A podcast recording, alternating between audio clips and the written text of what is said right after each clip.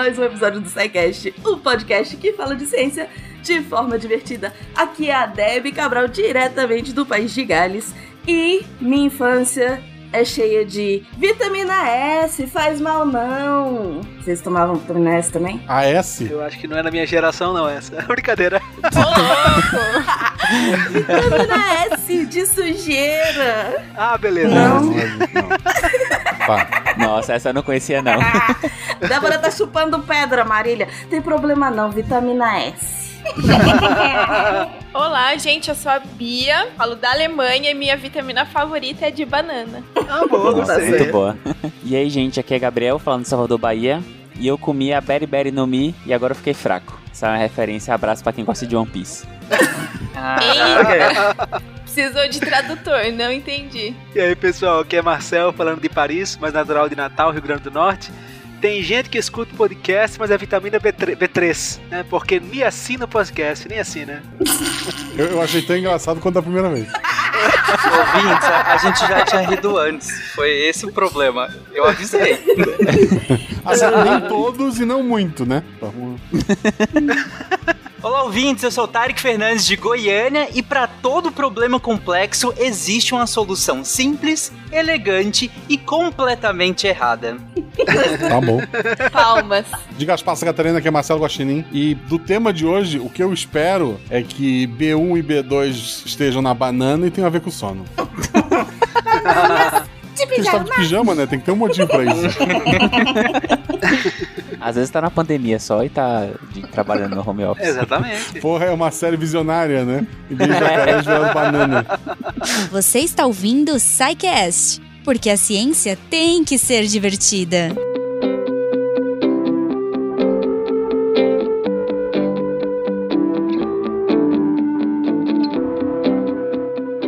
Bom, pessoal, apesar de ninguém ter entendido a entrada de ninguém, de vocês provavelmente não estarem sabendo ainda, o nosso tema de hoje é vitamina. E aí, povo, por onde a gente começa? O que são, de onde vem, o que comem?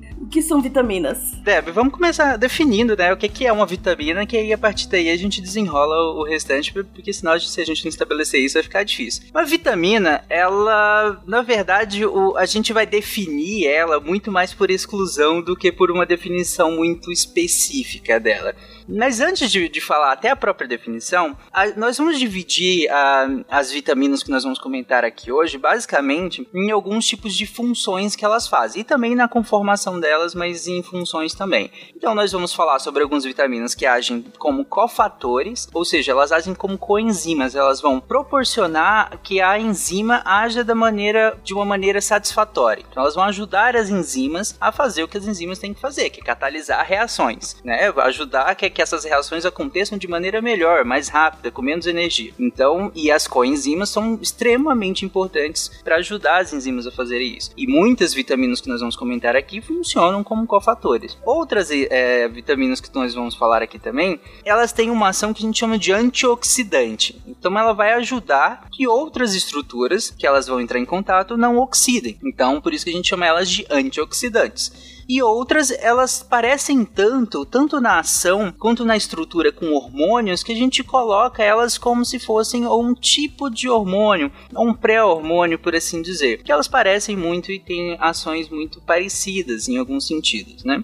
Mas entrando na definição, a gente pode é, afunilar a definição de vitamina pensando que elas são compostos orgânicos, mas que não são gorduras, não são carboidratos e nem são proteínas. Se a gente tira esses três, a gente começa a já afunilar um pouco mais a, a- definição para chegar é, na- nas vitaminas. Além disso, elas estão presentes naturalmente nos alimentos e em quantidades muito pequenas, né? Quando a gente compara com a quantidade, por exemplo, de um carboidrato que presente no mesmo alimento. As vitaminas elas estão em quantidade muito diminuta em relação a, a um ma- macronutriente, por, por exemplo, né? Eu poderia dizer que as vitaminas, a minha definição de vitaminas, pelo que você disse até agora, é são coisas que dão um boost, que dão uma ajuda para outras coisas, que vão uh, uh, viabilizar outras coisas acontecerem. É isso? É, algumas têm essa, essa função de viabilizar, mas é mais no sentido de viabilizar do que simplesmente ajudar. É que às vezes quando a gente fala ajudar, fica parecendo de que, que sem ela vai acontecer, mas de maneira mais, mais lenta, ou que vai acontecer. Não, às vezes sem elas não vai acontecer alguns tipos Entendi. de reações. Então ela faz mais do que uma simples ajuda, ela viabiliza muitas das reações.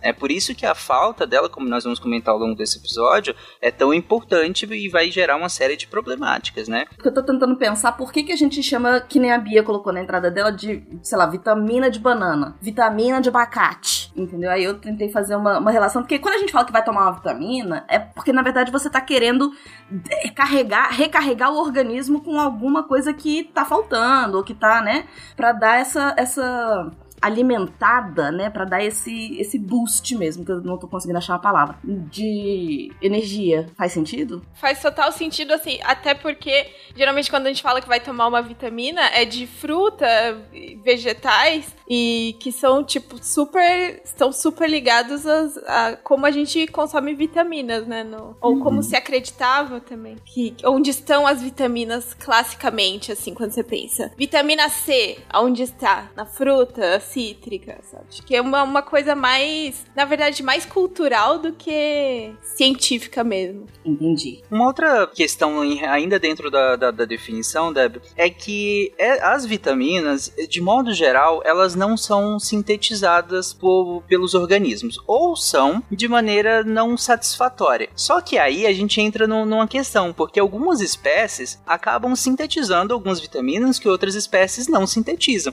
Então, se a gente colocar que vitamina precisa ser algo que atende esses critérios que eu acabei de falar, composto orgânico, não é gordura, carboidrato, proteína, tá, tá naturalmente nos alimentos, em quantidade mínima, sua ausência vai causar uma série de problemas, mas que não é sintetizada pelo próprio organismo, se a gente utilizar essa última parte dentro da definição, a gente vai não vai poder chamar, por exemplo, a vitamina C de vitamina, porque a vitamina C, por exemplo, ela é sintetizada por vários animais, naturalmente, endogenamente, né? O próprio animal vai sintetizar ela. Cães e gatos, por exemplo, sintetizam vitamina C. Mas a gente não. A gente não. A gente, não- a gente vai falar mais pra frente especificamente, mas a gente não sintetiza. Então, pra gente, essa última linha de definição faz sentido. Mas se a gente olhar pra outras espécies, já não vai. Então, essa última, é, se a gente incluir, a gente vai ter problemas nessa questão da definição, por conta dessa particularidade de que algumas espécies produzem alguns dos vitaminas, outras espécies não.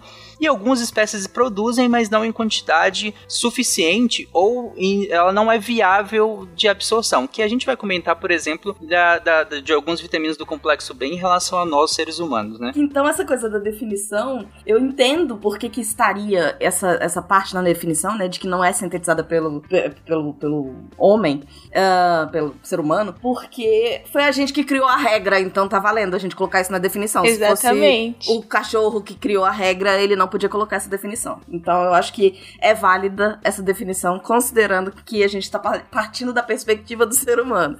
Mas eu entendo, eu entendo a Não, é cautela. exatamente isso. É que a gente inventou. Na verdade, a gente que inventou vitamina, né? Então a gente pode. Tipo, a gente tem que se adequar à, à nossa situação. E assim, a gente sabe tão pouco, na real, não é um- uma coisa só, vitamina não é uma coisa só, a gente, que a gente colocou nome A, B, C, D, E, sabe? Esse é o grau. E cada dentro de A, B, C, D, E, depois você foi descobrir que cada uma dessas pode ter muito mais que uma coisa só. Então, assim, é uma coisa de tentativa. Foram tentando achar compostos e achando cada vez mais e cada vez mais. E o, mas o nome ficou A, B, C, D, E. Aí começaram a pensar, nossa, que, isso aqui vai fazer muito bem pro nosso corpo, vamos chamar de mais B1, sei lá, B2, B3. É, meio Aí foi isso. Entendi. Falar, ah, B serve pra isso, isso e isso. Aí descobriu, puxa, mas não é só uma coisa. Tem a B1, a B2, a B3, a B6, a B9, a B12. Entendi. E, e deve ter muito mais coisa, assim, na verdade. Entendi. Então, na verdade, as vitaminas são compostos que a gente encontra nos alimentos, encontra naturalmente nos alimentos e que a gente usa, uh, no caso do homem, do ser humano, porque a gente não consegue produzir isso, a gente usa para que uh, uh, elas proporcionem, produzam coisas no nosso organismo, ou ajudem na produção, ou elas façam com que alguma coisa aconteça. Não é só ajudar, ela pode simplesmente, se, se, ela não, se ela não tiver presente, a gente tá lascado. É mais ou menos isso. Isso. Massa. E aí? E, e, falando de onde que a gente encontra, a gente consome aí a fruta ou a vitamina e é, o corpo assimila. Acabou. É isso. Assimila todas da mesma maneira. Não. Como é que funciona, então? Não, primeiro que não tem só em fruta, né? Tem, na verdade, praticamente qualquer. Por isso é um conceito meio errado. Na verdade, vitaminas estão em todos os alimentos, assim. Arroz, carne, ovo, sei lá, frutas, verduras, em tudo. E elas são basicamente divididas em dois grupos: as vitaminas que são hidrossolúveis e as que são lipossolúveis. As vitaminas hidrossolúveis são as solúveis em água, né? E as lipossolúveis são as solúveis em gordura e aí a absorção é diferente dessas duas vitaminas. Dessas duas vitaminas, não, desses dois tipos, né, básicos. E no caso da vitamina D que a gente recebe pelo sol? Então, na verdade, a gente não recebe pelo sol. É que. A... Bom, a gente vai falar disso depois, na verdade, eu acho. Então tá, tô acelerando a pauta. Tô acelerando a pauta, desculpa. É. Spoiler, spoiler. É. Desculpa, então vamos lá. Então, fala um pouquinho mais então dessas que são uh, solúveis em água. Só complementando o que a Bia colocou, que essa, essa diferenciação ela é importante não só em questão didática, mas porque ela vai in, influenciar na maneira como essas vitaminas vão ser distribuídas e vão ser metabolizadas no nosso corpo e como a gente vai lidar com isso na, na hora de, de consumi-las. Porque vitaminas hidrossolúveis, se elas são solúveis em solução aquosa, em água, por onde vocês acham que a gente vai eliminar essa vitamina? Xixi? Exatamente. Xixi. É isso que eu ia falar, tem duas opções. majoritariamente a gente vai eliminar vitaminas que são hidrossolúveis por meio do xixi. Então, se a gente tem essa troca, de, essa, esse, esse, esse, fluido de água pelo nosso corpo tão constante, vitaminas hidrossolúveis elas tendem a não ser acumuladas substancialmente no nosso corpo. Então, elas tendem a passar mais rápido pelo metabolismo do nosso corpo. Por isso, a gente acaba tendo que até consumir um pouco mais de, de algumas delas, porque elas vão ser eliminadas. E caso a gente consuma acima do limite do que a gente consegue metabolizar e armazenar uma quantidade pequena, elas vão ser simplesmente jogadas fora pelo xixi, que é o que a gente vai comentar, por exemplo, da vitamina C, de, do, do complexo B também, mas a C eu acho que é bem interessante porque a C, tu vai na esquina aqui e compra uma grama de vitamina, duas, duas uhum. gramas de vitamina C, ingere de uma vez e a maioria vai pro seu xixi, não vai fazer diferença alguma. Assim, vai fazer uma diferença deletéria, inclusive, que a gente vai comentar depois, se isso for usado de maneira um pouco mais crônica, mas de modo geral, você está jogando fora o resto de vitamina C, porque não tem como armazenar essa quantidade toda de vitamina C. E a culpa é toda do Linus Pauling. É verdade. A o, culpa o, de quem? Linus Pauling. do Linus Pauling. Não sei se todo mundo sabe, mas Linus Pauling, o cara gênio, ganhou o Nobel e uhum. tal. Porém, ele que inventou essa de que tomar altas doses de vitamina C preveniria um monte de doenças, inclusive gripes e resfriados, que é uma fake news que pegou bastante. Demais, Sim, né? E, Histórica, né? É, e então ele que inventou essa e, sei lá, faz, não sei, eu não sei quando foi. Eu acho que foi na década de 70, mas eu não posso não posso garantir. E ficou, né? Todo mundo tem certeza que tomar aquele efer tabletinho efervescente vitamina C cura a gripe. Não, e vários, né? Hoje é, a gente vê uma mudança muito desse, dessa, dessa panaceia da vitamina C para vitamina D. Hum. É a gente vai comentar um pouquinho mais na frente, mas a gente vê repondo vitamina D à torta e direito para diversas indicações e sendo que não tem evidência para essas tantas de coisa que tem. É, eu tô curioso, eu confesso, para falar de vitamina C e vitamina D. O Gabriel trouxe a panaceia, né, nesse sentido, e a Bia comentou do Linus Pauling. O Linus Pauling ele não foi importante só para essa questão da vitamina C, mas para a própria disseminação das vitaminas de modo geral, porque você tem na, ali depois de algum tempo ele, ele um prêmio Nobel, uma pessoa tão importante para a ciência ciência, né, e, e disseminando isso e tudo mais, é, fica até difícil de questionar às vezes, né? E por muito tempo foi difícil de questionar. E então as vitaminas ganharam um status muito, muito grande. Não só por ele, mas ele eu, eu considero uma imagem que foi muito importante, porque é um, um Nobel, né? Uma pessoa extremamente importante para a ciência. E, e as vitaminas elas ganham um status muito grande. É, na década de 80 nos Estados Unidos, cara, propaganda de, de vitamina era a coisa mais. era o tempo todo, sabe? E vai migrando. Um momento é a vitamina C, durante um bom tempo foi a vitamina E, né? É, foi, era indicado para um monte de coisa. A gente vai comentar dela lá, o quanto foi indicado para prevenir uma série de problemas cardiovasculares e, e hoje caiu completamente por terra. E depois, e hoje em dia, muita vitamina D, mas a gente foi transitando, né, entre as vitaminas, porque é, problemas complexos, né, as pessoas querem soluções simples. É, eu ia, eu ia comentar que a imagem que eu tenho como uma pessoa que não é da área, leiga, enfim, é que vitamina é bom, é sempre bom. Então, a, a, e vitamina é uma coisa meio natural, então, assim, não tem problema, quanto mais você tomar, melhor, né? Quanto mais, como se, enfim, como se servisse para qualquer coisa na vida, né? Mas, assim, quanto mais você tomar, melhor para você. E a gente vai vendo então que não é bem por aí, né? Não, nem de longe. Não, exatamente. Só para fechar essa questão do, das vitaminas lipossolúveis, que eu tinha comentado as hidrossolúveis, Deb. Aí só para fechar uhum. as lipossolúveis, que a Bia comentou que elas são solúveis em gordura. Então a gente acaba tendo uma capacidade um pouco maior de armazenar essas vitaminas no nosso corpo. Então elas acabam durando mais tempo no nosso corpo, porque a gente tem a, a, uma adiposidade grande, né? É, em, ao, ao redor de vários órgãos, dentro de órgãos, é,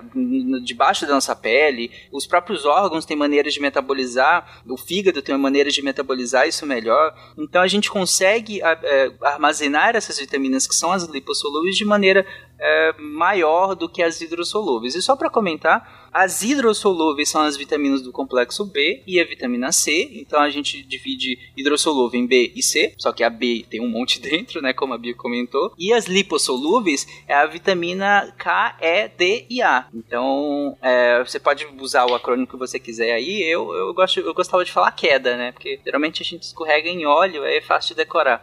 Nossa, o, o estudante ele é ardiloso, ele usa muitas técnicas. Obrigado, Taik. Eu, eu quero saber onde que o Tarek anda andando aí, que ele tá escorregando em óleo, porque eu não tenho esse, esse costume de escorregar em óleo, não. E aí fica queda, né? Então fica a vitamina K, E, D e A, como as, as vitaminas que são lipossolúveis. Muito bom, muito bom. Joia. Então vamos, vamos falar, de repente, acho que pode ser uma boa a gente falar de cada uma especificamente, né? Que tal a gente falar um pouquinho da. Vamos começar pela ordem alfabética. vamos falar um pouquinho da vitamina A? Quem quer falar pra amor. mim sobre a vitamina A de amor?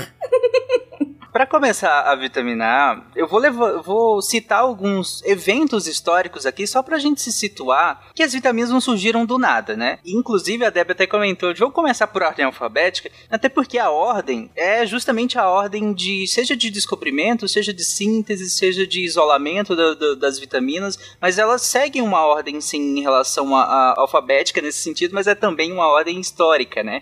Claro que, que nem eu falei, às vezes pode ser que uma tenha sido isolada no momento, a outra outro e só depois que a outra começou a fabricação. Então dá uma bagunçada, mas de qualquer forma, a primeira foi a vitamina A.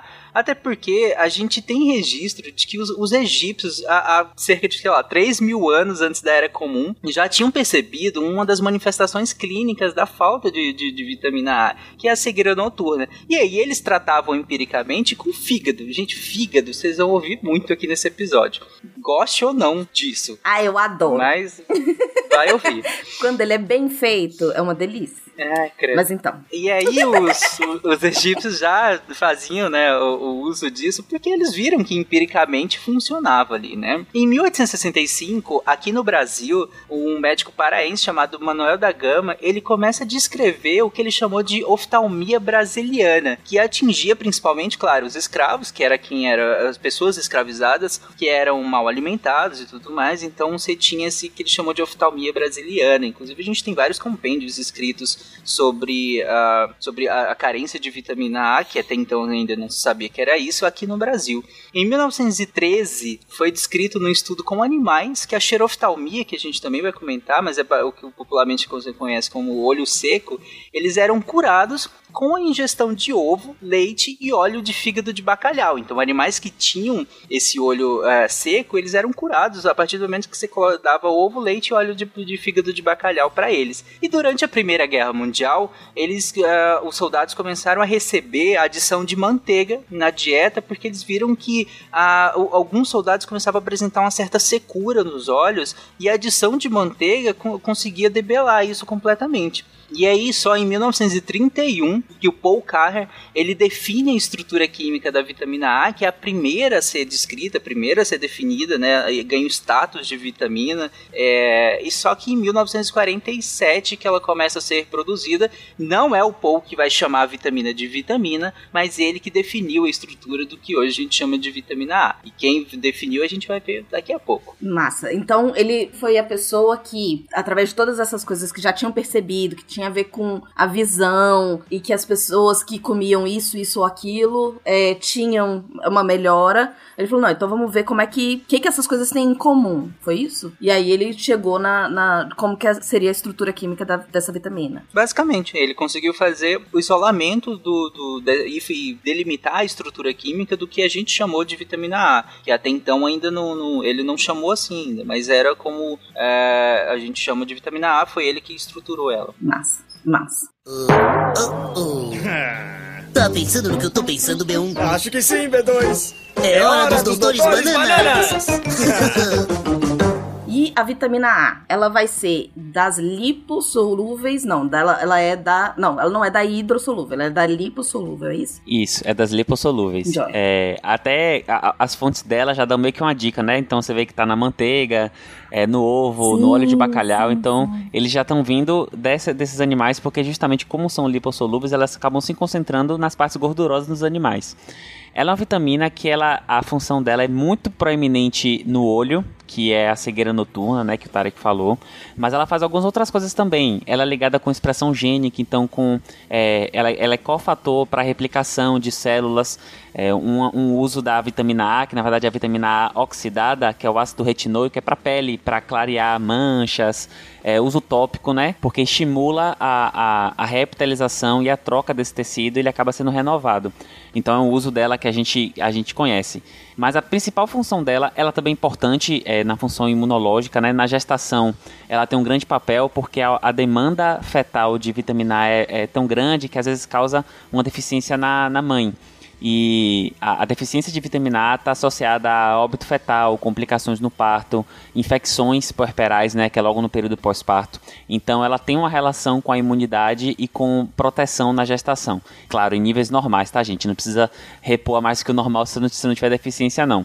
E as fontes dietéticas, o Tarek já deu a, a, já falou muito aí. E se você pensar em fonte animal gordurosa, você vai achar vitamina A. Então, leite, derivados, né, queijo, manteiga, gema de ovo, fígado, você vai achar muito retinol, que é a vitamina A. Você também pode achar em, em fontes vegetais, né? E aí a dica é pensar na, nos alimentos amarelos ou laranjinhas. Então, a cenoura, alguns frutos de, dessa coloração, geralmente eles são ricos em, em vitamina A, porque o beta-caroteno, que até é um nome que a gente meio que conhece assim, né? Quando você ouve beta-caroteno, você. Quem nunca assistiu o Globo Repórter, chamada do Globo Repórter falando de beta-caroteno. Rico em beta-caroteno.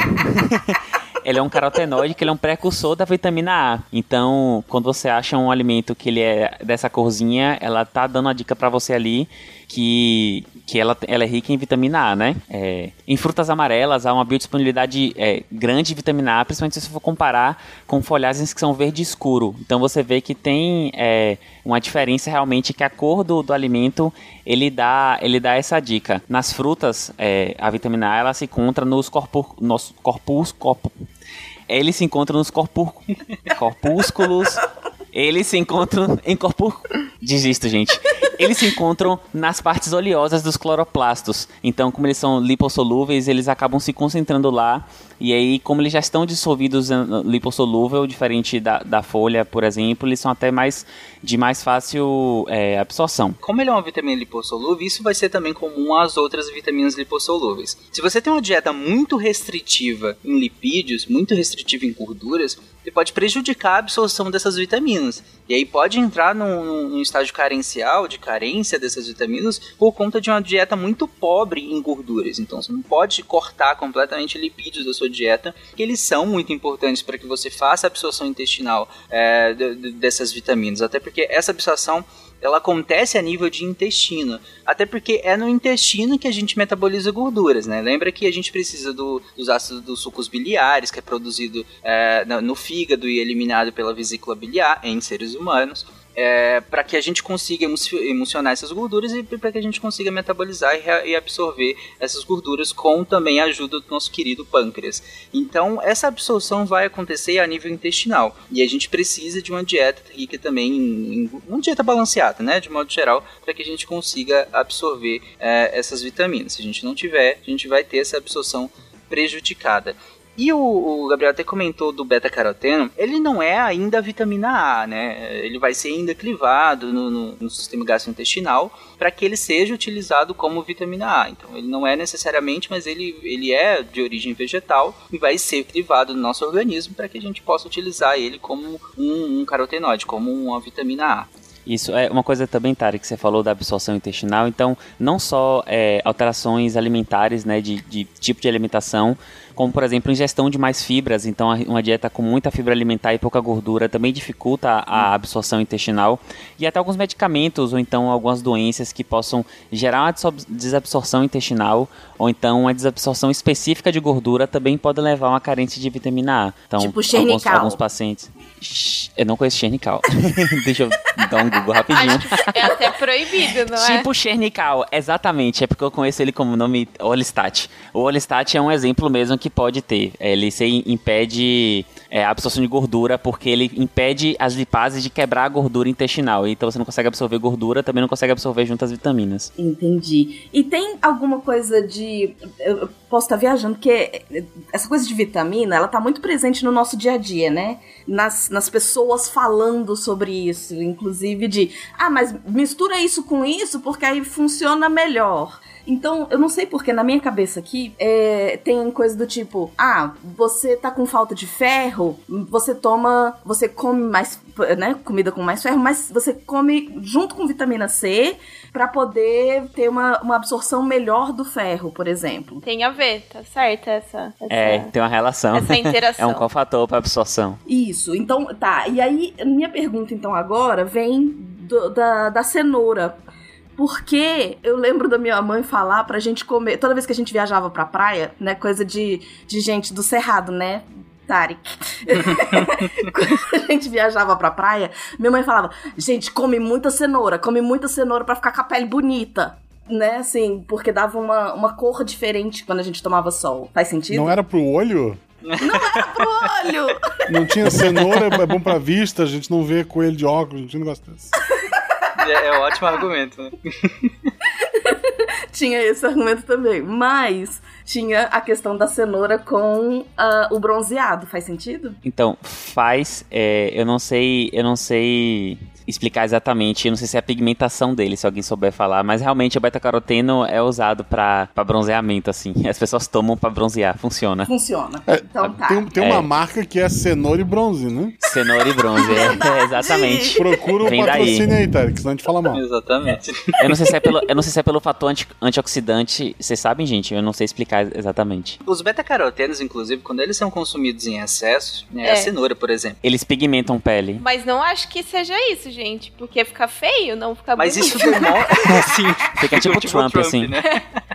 Mas isso demonstra, gente, que o quanto é a, a, a ingestão de, de, desse tipo de, de carotenoide está intimamente relacionada com os tecidos do corpo, principalmente com a pele. Para você ver que se você ingerir muita cenoura, você vai ficar pigmentado de cor mais alaranjada por conta da deposição do, do, do, do beta-caroteno. Então ele tem uma íntima relação sim com a pele. Presente aqui também. Minha mãe me levou pro hospital uma vez porque ela achou que eu tava passando mal, mas era só porque ela tava me dando muita cenoura.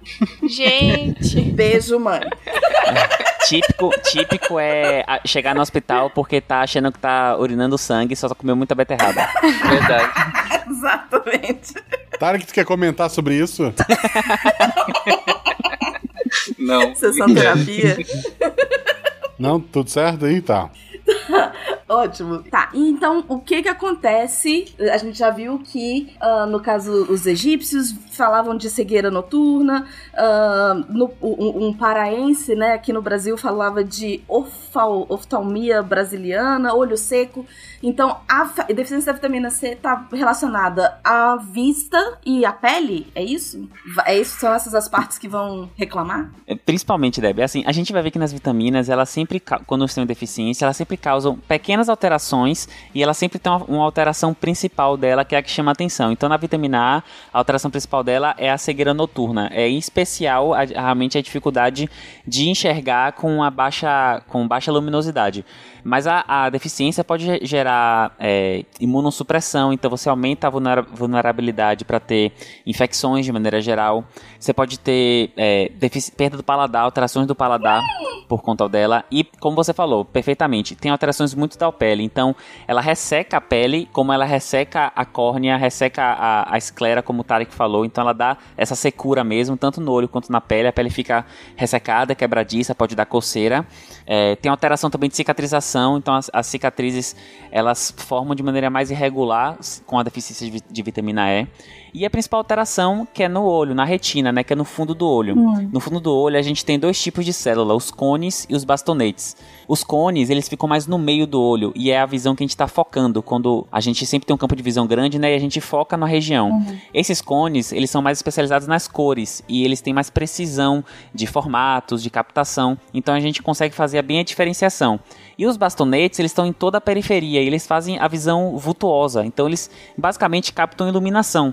Quando você tem uma deficiência de vitamina A, a vitamina A ela funciona como um cofator da, da, da ativação celular dos, dos, dos bastonetes que quando recebem a luz, eles ativam a cascata é, intracelular que é transmitida para o cérebro como um impulso elétrico. Quando você falta a vitamina A, os bastonetes meio que ficam quiescentes, eles precisam de mais luz para ativar, porque aquele cofator está ausente. Então a pessoa fica realmente com a cegueira noturna. É, no dia ela enxerga normal, porque os cones estão lá captando as cores tudo certinho, mas quando baixa a luminosidade, aí os bastonetes dão mais conta, né, de fazer contornos, de pegar vultos, eles têm essa dificuldade. Então é uma cegueira bem característica de ser noturna. Interessante. É, e é interessante que nos animais, é, animais herbívoros que tendem a ser presa, eles têm uma quantidade de bastonete muito grande. Então eles conseguem é, ter essa visão periférica, o Gabriel comentou, visão vultuosa, né? De você ver na periferia mesmo da sua visão eles conseguem ver muito bem né, do, na sua periferia, justamente porque eles são presa.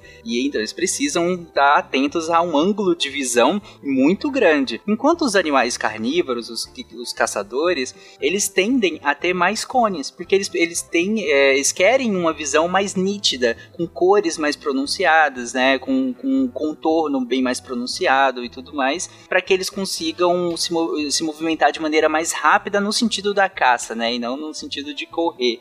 Então eles têm uma visão mais para frente, né? Até a, a, a localização do globo ocular na face é diferente, né? É mais para frente em vez de mais lateralizada, como acontece nos herbívoros, em que os olhos são mais lateralizados, né? Enquanto nos carnívoros eles são mais para frente. Isso é maravilhoso. Isso significa que eles podem estar mais propensos ou menos propensos ao déficit de vitamina A? Não necessariamente, deve, porque, por exemplo, os bovinos, eles têm uma microbiota no ruminal que é extremamente eficiente na produção de várias dessas vitaminas que nós vamos comentar aqui. Então, ainda que na gente é um problema, neles nem tanto, porque é, eles têm a microbiota ruminal deles é muito eficiente na produção de, de várias do, do, que a gente vai comentar aqui. Entendi. Mas aí a falta da vitamina A nos herbívoros seria mais problemática, então? Nesse sentido, sim. O difícil é você achar a falta, né?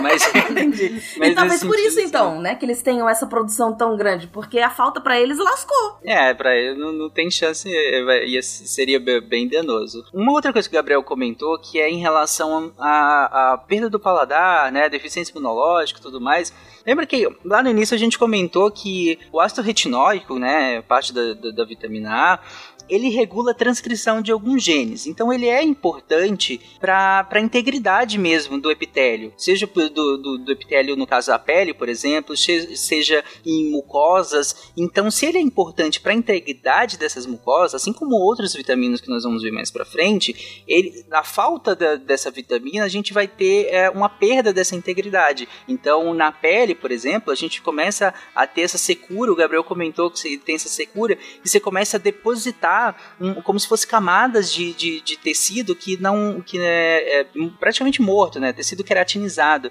E aí você fica com a pele bem mais seca, mais dura, né? Parecendo chão, sabe? Do, do... Caatinga. Parecendo o chão da caatinga em épocas muito secas, né? Que você tem aquela Nossa, que racha uh -huh. a, o chão. Eu falo que é pele de elefante. É boa, é verdade. Parece, parece um elefante. Sim, total. Nossa. Tem uma síndrome que, inclusive, né, pé de elefante, uma coisa assim, esqueci o nome dela.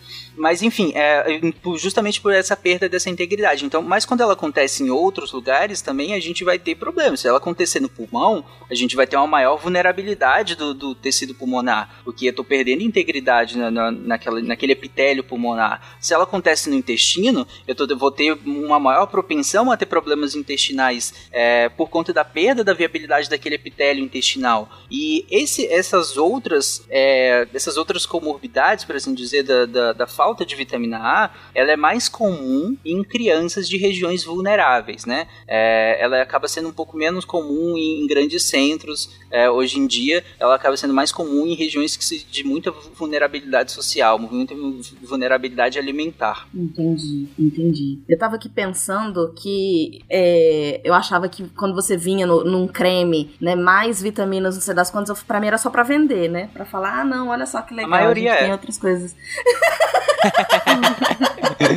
mas alguns, alguns têm. Pois é, mas é porque eu pensei agora, vocês falando da coisa da pele, e que vocês comentaram mais cedo que dá para fazer o uso tópico, né, de vitamina. Eu não, não, não sabia disso, eu acho. Eu acho que eu achava que vitamina era só via oral. Uhum.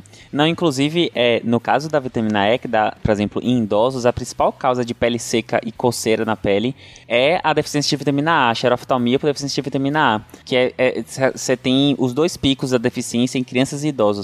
E aí, a, o tratamento, claro, você é, é, faz algumas recomendações alimentares, mas é muito pela pele. Você passa alguns hidratantes, é, usa alguns tipos de óleo para fazer uma barreira prote é, de uma proteção natural na pele. E é quase nunca se repõe é, pela boca mesmo a vitamina assim comprimida. Pois é, e aí, já que você entrou nisso, é, como é que funciona a questão dessa suplementação?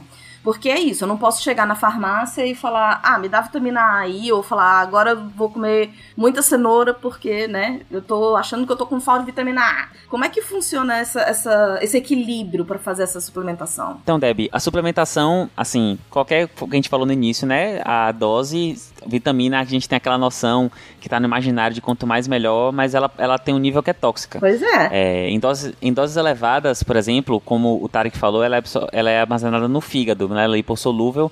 A maioria das coisas fica no fígado, tá? Quando você não sabe, você chuta fígado que você acerta. é, e quando você tem um excedente dessa vitamina, e a maioria dos casos de excedente é por hipersuplementação, então a pessoa que toma vários suplementos vitamínicos o tempo todo, constantemente, sendo que tem uma alimentação é, balanceada e não tem nenhum tipo de distúrbio que justifique, ela pode gerar algumas alterações. Por exemplo, o hiperdepósito pode gerar um, um fígado aumentado, que a gente chama de hepatomegalia. Algumas alterações é, que são mais inespecíficas, né? Como eu falei, a, a, as, de, as coisas de vitamina sempre dão alterações mais inespecíficas. Então, dá dor de cabeça, é, vômito, pode ter alguns casos de, de delírio, e delírio no sentido psiquiátrico mesmo, de, de alteração. Tá é, é, para ser só muito preciso é, psiquiatricamente, delírio é a ideia, você ter ideias que são falsas, entendeu? Hum. Porque a, aí seria mais uma alucinação, mas eu tenho um delírio, então a pessoa tem ideias deliroides, algumas ideias que estão na cabeça dela que são falsas e que você não consegue tirar. Uhum. Então pode gerar, assim, casos mais, mais graves, né? Mas principalmente a queda de cabelo e os, os, as náuseas náuseas e vômitos e dor de cabeça é, são os mais comuns que podem acontecer. É, e aí, por exemplo, você pensa assim, poxa, mas eu vou evitar de comer cenoura. Só que quando você ingere a, o precursor da vitamina, que é o beta-caroteno, como o Tarek falou, a toxicidade é muito baixa. E a gente, como você está dando um precursor, o corpo acaba, acaba que vai utilizando isso é, na medida que for necessário e o resto vai excretar. Então a chance de você ter uma intoxicação é, de, de, vitamina A por alimentação é baixíssima, é muito baixa, porque você tem que comer muito e aí seu, seu estômago vai encher antes de você ter algum tipo de toxicidade. O máximo que pode acontecer é realmente ter uma, uma beta-carotenose, assim, que é uma disseminação do beta-caroteno que dá essa pigmentação, né, de, de amarelo, é, laranja, mas que é totalmente reversível e que não causa é, grandes danos, não. não foi esse o problema do Trump. Não, não foi. o dele foi mal, o dele foi mau gosto mesmo. Só lembrando que a calvície, assim como 99% das doenças, ela é fatal no homem, né? é verdade.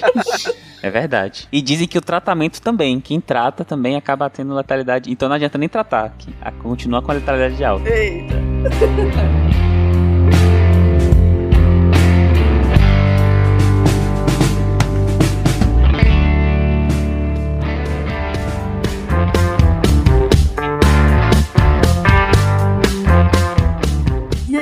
mais? O que mais que a gente pode falar de suplementação? É interessante que eu, a gente tinha comentado sobre que é, essa, essa vontade de, de consumir essas vitaminas, ela vai mudando ao longo das décadas, né? Então sempre tem uma vitamina que é a estrelinha do momento. E, aí vai mudando e, e, e, assim a gente vai tentando lutar contra isso. Na década de 90, era basicamente, final da década de 80, 90, era basicamente a vitamina A. Então você tinha uma crença de que o beta-caroteno ele tinha um super efeito antioxidante e serviria para prevenir câncer, serviria para prevenir um monte de coisa. E vinha justamente naquela aumento no número de pesquisas em relação ao tabagismo, em relação aos efeitos deletérios, né, cancerígenos do cigarro. E aí pensou, nossa, tá aí, temos a solução. Vamos suplementar beta-caroteno, vamos suplementar vitamina A em todo mundo que é fumante, porque aí a gente consegue reverter, né, esses efeitos cancerígenos do cigarro por ele ter, por, por, pela vitamina A ter essa, essa capacidade antioxidante. E aí eles fizeram, dentre outros estudos, tem um estudo finlandês que é legal, que eles dividiram 30 mil fumantes em dois grupos, e aí um dos grupos recebeu suplementos de beta-caroteno é, para que né, comprovasse esse, esse efeito. Só que aí, para surpresa dos pesquisadores, eles, justamente nesse grupo que recebeu a suplementação, teve um aumento de 18% na incidência de câncer de pulmão e 8% na mortalidade geral. Do, do... Então, quem recebeu, na verdade, a vitamina A, né, por conta do, do, da questão do tabagismo, na verdade teve um aumento na, na, na mortalidade, tanto geral quanto a, diretamente por câncer de, de pulmão. Isso a gente vai ver ao longo desse episódio várias vezes. Tem que ter muito cuidado com plausibilidade. Eu, eu acho melhor a gente até comentar um pouco mais pra frente, quando a gente vai falando da vitamina D e de, da C, mas é, parecia uma plausibilidade enorme. É, o, o Marcel, inclusive, pode falar muito melhor que eu sobre essa, essas questões. Mas é porque você tem um, um que é antioxidante, você tem um, um efeito do, do, do, do, cigarro que ele causa um estresse oxidativo mesmo, né? Que pode gerar um, uma neoplasia e um câncer. Então, se testou e viu que não, que aumentava. Por quê? Porque, na real, o beta-caroteno, ele tem esse efeito antioxidante quando ele está em condições reduzidas de oxigênio. Quando ele está em concentração maior de oxigênio, ele tem um efeito pró-oxidante. E isso eles só viram na hora de fazer o teste clínico na hora de realmente submeter essas pessoas ao tratamento, foi que isso foi observado. Ou seja, correlação não implica em causalidade, ainda que nós tenhamos plausibilidade. Exatamente. Quando, no caso desse estudo aí, eles fizeram em uma outra situação, né? Que nem aquela história, em Petri Dish, até um tiro mata o câncer, né? Dentro Sim. do corpo Exatamente. é uma outra história. Então a plausibilidade que talvez até em ambiente controlado né, tivesse funcionado dentro do corpo humano tem outra história. em metáfora futebolística, é treino é treino, jogo é jogo, né, gente? Muito bom. Obrigado, Tarek. Muito bom. Mas, é, a gente está aqui comentando em relação a essa suplementação, isso não quer dizer que não tenha indicação. A gente só está comentando alguns casos, a gente vai fechar ainda essa linha em relação à suplementação. porque eu até comentei que a, a vitaminose, a falta da, da vitamina A, ela é mais comum em regiões de vulnerabilidade econômico-social.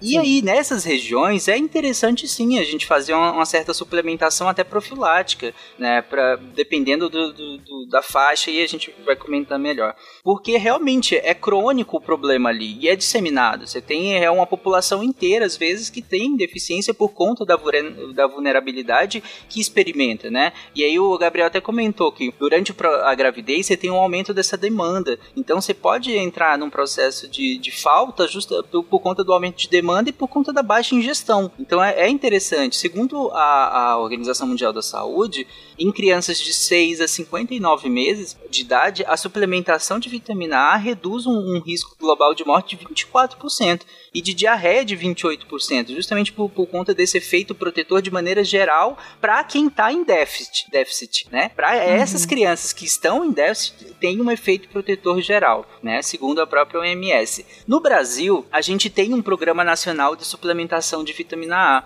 Ele foi instituído em 2005, ele passou por uma reforma depois de algum tempo, mas ele foi instituído lá em 2005 e ele visou é, promover o aleitamento materno, claro, é, exclusivo, inclusive até o sexto mês, é, e depois com, complementar até dois anos de idade, promover uma, uma alimentação que fosse adequada saudável à medida que for possível, já ir introduzindo alimentos na, na, nessa criança é, e assegurando sempre as melhores informações possíveis sobre esses alimentos e priorizando alimentos que sejam regionais, né? É, alimentos que, que essas pessoas estão ali com, com acesso mais fácil, inclusive estimulando a própria economia local, né?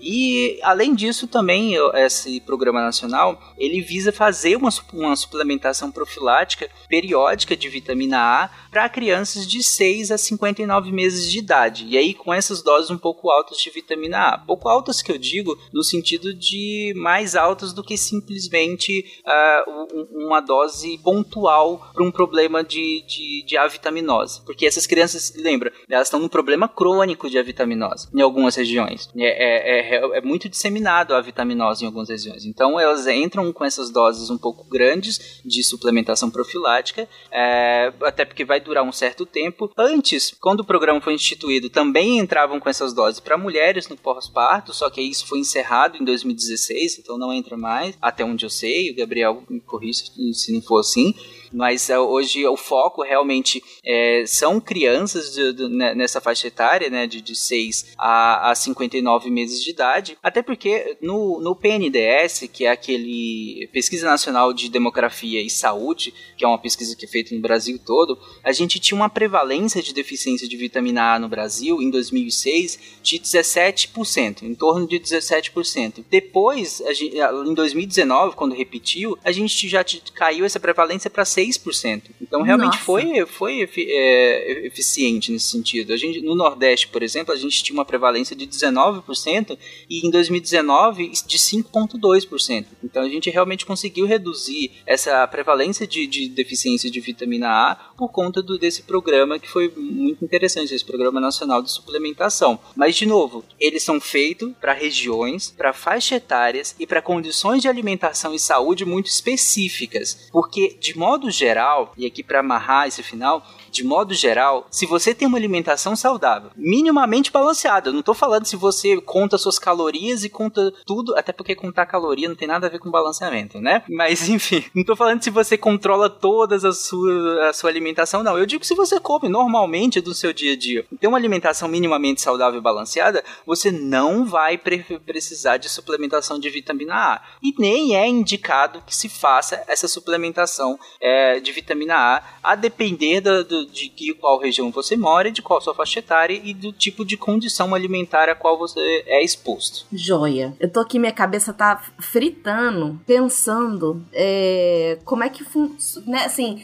tentando fazer. Olha, o Marcel, justo com o Marcel aqui, tentando fazer algumas relações ou correlações na minha cabeça.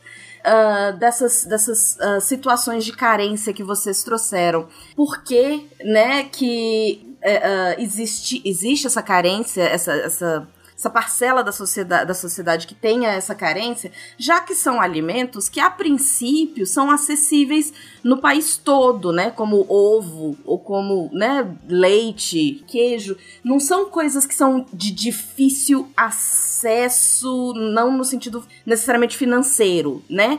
Uh, porque você tem no país todo, você tem como como conseguir isso hoje, pelo menos, né? Um, fruta, fruta termina às vezes sendo mais cara, eu, eu entendo, uh, mas não são, não são coisas que são de difícil acesso. Mas ao mesmo tempo, se são pessoas que estão, uh, que simplesmente não se alimentam e têm um, um, uma questão de, de menos lipídio no corpo, menos gordura no corpo, são pessoas que não vão armazenar, né? Que nem a gente tava, você tava falando, porque se ela é lipossolúvel, ela, eles não têm onde armazenar. E aí vai, vai, vai ter déficit. Faz sentido isso que eu tô pensando? Faz sentido, Deb, faz sentido. Assim, é, as, as causas é, estruturais, assim, da, que sejam da própria pessoa, elas são mais raras do que as, as, as comportamentais, sociais, culturais de alimentação. Então, essas, essas deficiências, e como você falou, né, que são alimentos até que são mais disponíveis hoje em dia, mas você não. Dificilmente você encontrava, principalmente na faixa etária infantil, a hipovitaminose A pura. Você sempre achava um, uma criança que tinha. É, que estava em, em, pobreza extrema e que tinha uma alimentação que era deficitária em diversos âmbitos, dentre elas a, a vitamina A. Então era criança que tinha é, proteína baixa, tinha déficit de crescimento, tinha deficiência de várias outras coisas e juntamente a vitamina A. É, Para você ter hoje a vitamina A, assim, se você for, se você for pegar em uma, em uma alimentação sabe, mais ou menos, sabe, até uma alimentação não precisa nem ser rica em queijos e coisas muito caras, mas em alimentos mais básicos que são até um pouco mais baratos, que tem vitamina A, você vai encontrar a vitamina A mais nesses casos que você está falando, por exemplo, nas gestantes, que tem um grande aporte, nas crianças pequenas, como o Tarek falou, que tem a recomendação de repor ali do, do, é, de seis meses até cinco anos de idade, em pacientes que estão usando algum tipo de droga que faça a piora da absorção, pacientes que fazem bariátrica, que tiram grande parte do intestino e tem uma desabsorção geral, é, não só de vitamina A, mas de, de, muita coisa, então ele pode ter hipovitaminoses diversas. Então, é, você tratando a parte meio assim, a parte social, a parte de acesso acesso à alimentação, realmente resta esses casos mais estruturais. Mas se você for pegar assim, 30 anos atrás, de fato, a maioria que tinha era, era carencial mesmo, de não ter acesso à alimentação. Entendi. Joia, eu tô feliz com a vitamina A. Podemos passar pra B? Sim. A começar que não existe só uma, né? Porque a A até agora vocês não me falaram nada. Falaram que só existe A, não tem A1, A2, A3. Mas B, o que me lembra B, vitamina B, é que quando eu era pequena me doía o canto da boca, como se estivesse rasgando a boca. E aí falavam, falta de vitamina B. Nossa, e é verdade mesmo. Vitamina B2. E, e, B de baixinho, né? Pra seguir a. Caramba! B de boca. É. Não, não, eu tô seguindo aqui a doutora Xuxa. É A de amor, B de baixinho. C de coração. C de coração. Isso é spoiler já. É. Ai, meu Deus. Só um comentário antes da gente entrar. A Bia comentou lá no início que me, mesmo que a, a Deb até comentou agora que a A era só uma, né, Deb? E a Bia comentou no início que na real, mesmo a A, é, não, não, o nome vitamina A não é só para um composto, é para esse composto, às vezes os, os, metabólitos dele ou os precursores dele também. Então são as, mesmo o nome vitamina A ou vitamina C ou vitamina D, por exemplo, a C é um pouco menos, mas a, a, a, a D, por exemplo, a vitamina K, por exemplo, na verdade, o nome é um nome para vários compostos diferentes, como a Bia comentou lá no início. Entendi, entendi, entendi. Então, vamos começar com a B. Como a Deb comentou, o complexo B, ele é muito mais do que só uma vitamina ou só um composto, né? Então, aí são várias vitaminas diferentes. Mas, no início, a gente começou a identificar que as, essas vitaminas que depois a gente foi chamar constituintes do complexo B há muito tempo também. E aí alguns marcos históricos interessantes para de novo a gente se situar. Em 1897, o Christian Eichmann era um médico do exército holandês e ele estava em Jakarta, na Indonésia, né? Que é, na, na época era colônia da Holanda. E ele estava estudando, ele foi para lá para estudar uma doença que eles chamavam de beriberi. Inclusive, beriberi. Olha o B aí. Do... Oi? Olha o B. Foi daí que veio a vitamina B. Não, a vitamina B veio da letra B. A, B mesmo. É, é ordem alfabética. É, exato. Tem mais a ver com ser a ordem Eu, mesmo é do que com. Mas por parece que, que quiseram que, assim, mudar e não mudaram por causa do Beriberi. Certamente, certamente. Bia cortou barata. Não, mas mas é porque é uma coisa é quase matemática, assim. A uhum. letra, depois vem número. Não tem nenhum raciocínio. É. Não, eles fizeram a B, eles descobriram a B, depois a C. Aí descobriram que a B é mais de uma, só que já tinha C. Aí, aí eles inventaram os números ah, B1, é B2. Ah. a única que tem algum, algum motivo é a K. Não sei por que não colocaram F. Na ordem. É. E a S de sujeira, da minha uhum. mãe. E a S de sujeira. Mas, inclusive, o Berry Berry, é, que não tem a ver com necessariamente com ser vitamina B, ela vem do singalês, que é uma, uma língua de origem indiana, e a Deb me corrige, que é a Deb que saca desses Paranauê, mas é, é uma língua de origem indiana que é usada, acho que hoje no Sri Lanka, não sei se até hoje, mas eu acho que é. E ah. na, nessa língua ele significa basicamente fraco. Só que, como você repete a palavra duas vezes, é meio que um superlativo, né? Então é tipo fraco, fraco, ou muito fraco, que justamente para designar um sinal clínico da, da, da falta da, da, dessa vitamina que depois a gente é, é, vai ser isolada e vai ser identificada. Mas um dos sinais que é a fraqueza extrema, né? E aí, por isso que o nome tem a ver com isso. É como, quase como a nossa chikungunya, né? E aí, se a pessoa tiver com muito pouca vitamina B, aí fica BB? Aí fica beri, beri, beri. Bari, bari, bari, bari, bari, bari, bari, bari, Qual é o seu grau? O meu grau é Berry elevado a quinta. Berry, Berry, Berry, Berry, Mas uh, uh, o Christian, quando ele tava lá em Jacarta, investigando justamente a beriberi, ele viu que aconteceu um surto de polineuropatia. A gente vai explicar melhor isso, mas aconteceu um surto de polineuropatia em galinhas que estavam ali no, no hospital, barra laboratório lá onde ele trabalhava. E aí ele viu esse surto de polineuropatia e ele tentou isolar a bactéria que causava isso, porque na época tudo era bactéria, né? Tinha... O que é polineuropatia? Então, a, a gente vai comentar um pouco mais específico pra, mais pra frente, mas é basicamente quando você acomete várias ramificações do sistema nervoso, por isso polineuropatia, ou doença nervosa disseminada, né? Por isso que é poli. Então você atinge nervos também, não só o sistema nervoso central, por assim dizer. Gabriel, você consegue definir melhor? É isso aí mesmo, atinge. É, você não tem alterações no cérebro, na medula, você tem das raízes nervosas e dos nervos mesmo, do braço, da perna. Entendi. Aí, exatamente. E aí ele observou isso, e aí, como eu falei, ele tentou isolar a bactéria que causava isso, porque na época tudo tudo que qualquer coisa era bactéria, a gente estava recém-descoberto, né? É, alguns micro-organismos, então tudo era bactéria. E aí, só que ele não conseguiu isolar. E aí, a, quando mudou o cozinheiro do, do, do, hospital, ele percebeu que a doença das galinhas tinha desaparecido completamente. E o, e o ponto de, de virada foi a mudança do cozinheiro. E aí ele foi investigar o que que tinha acontecido. Ele viu que o, o novo cozinheiro, ele, ele alimentava as galinhas com arroz não beneficiado. O arroz que ainda tinha casquinha. Enquanto o anterior, não, ele dava o mesmo arroz que era dado para as pessoas, né? Que era o arroz já polido, tirado dessa casquinha. Ele percebeu então que esse novo não, dava o arroz lá cheio de casca mesmo para as galinhas comer. E aí acabou, é, é, elas acabaram melhorando essa, essa polineuropatia que ele tinha observado nela. E aí ele começou a testar isso, colocar e tirar para que ele conseguisse controlar o aparecimento ou não da doença nas galinhas, né? Comitê de ética na época não existia, gente. Então, aí Tadinha ele... das galinhas. ele começou a colocar e tirar para justamente conseguir é, provar para ele naquele momento que era de fato isso. E aí isso é um dos marcos que é considerado, por isso que ele é considerado o descobridor, né, da vitamina B ou da primeira vitamina B.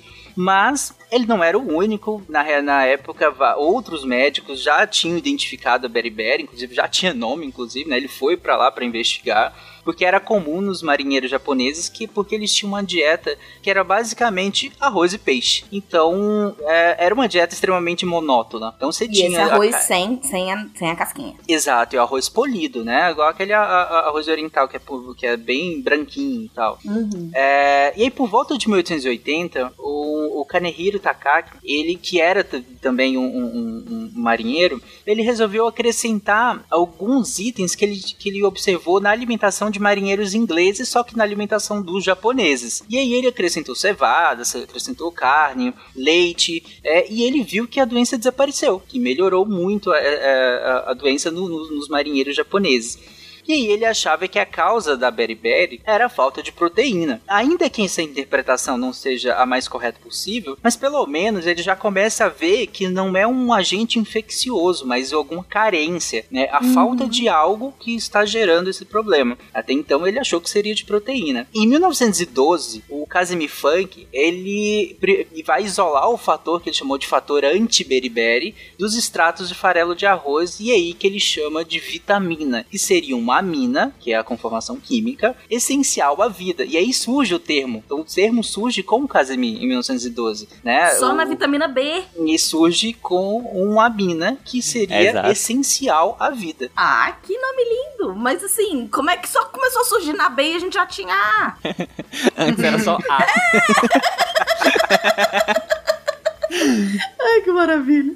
Não, gente, mas a gente vai separar assim, mas essas coisas aconteciam muitas vezes de maneira muito simultânea também. Então, sim, muitas sim, dessas sim. coisas, até porque o, o próprio Paul ele define a estrutura da vitamina A em 1931, e o Casimir define vitamina em 1912. Então, na real, foi antes, né, da, uhum, da, do uhum. isolamento. E às vezes você descobre, mas não, não, não, não isolou, então não chegou é. a um é. composto específico, né? As coisas vão acontecendo, não necessariamente uhum. ordenadamente. Não chega para todo mundo. Sim, sim, sim. É, é exatamente, sabe? É, demora essas coisas para serem conectadas né? As informações eram geradas em muitos países e regiões diferentes, mas elas demoravam até que elas fossem conectadas e batidas e ver, olha, é a mesma coisa que a gente está estudando. Então, acho, acho legal a gente poder dar o nome a, a isso. Tanto que só em 1932, ou seja, 20 anos depois, que outro japonês, o, o bioquímico Odaki, ele identifica átomos de enxofre na vitamina D. E aí que ela, ele passa a chamar essa, esse isolamento que eles tinham feito até então de tiamina. E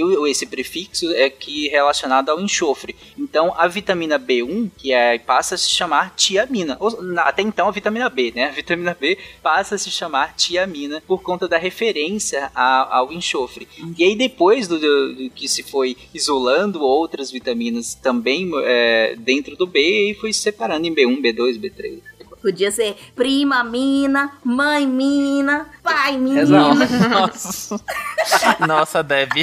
Eu pensei em fazer essa piadinha, mas preferi ficar com a Ani assim, né? Caraca, duas pessoas pensaram nisso. Eu devia ter deixado pro Guacha, devia ter mandado pra ele aqui. Pô, Guacha, fala aí. Não, eu, as minhas são mais simples. ai, ai. Beleza, então vamos falar da tia Mina. Só uma observação, gente. As observações do, do médico que a gente comentou é, não foi só em galinha, não, tá? Do Cris.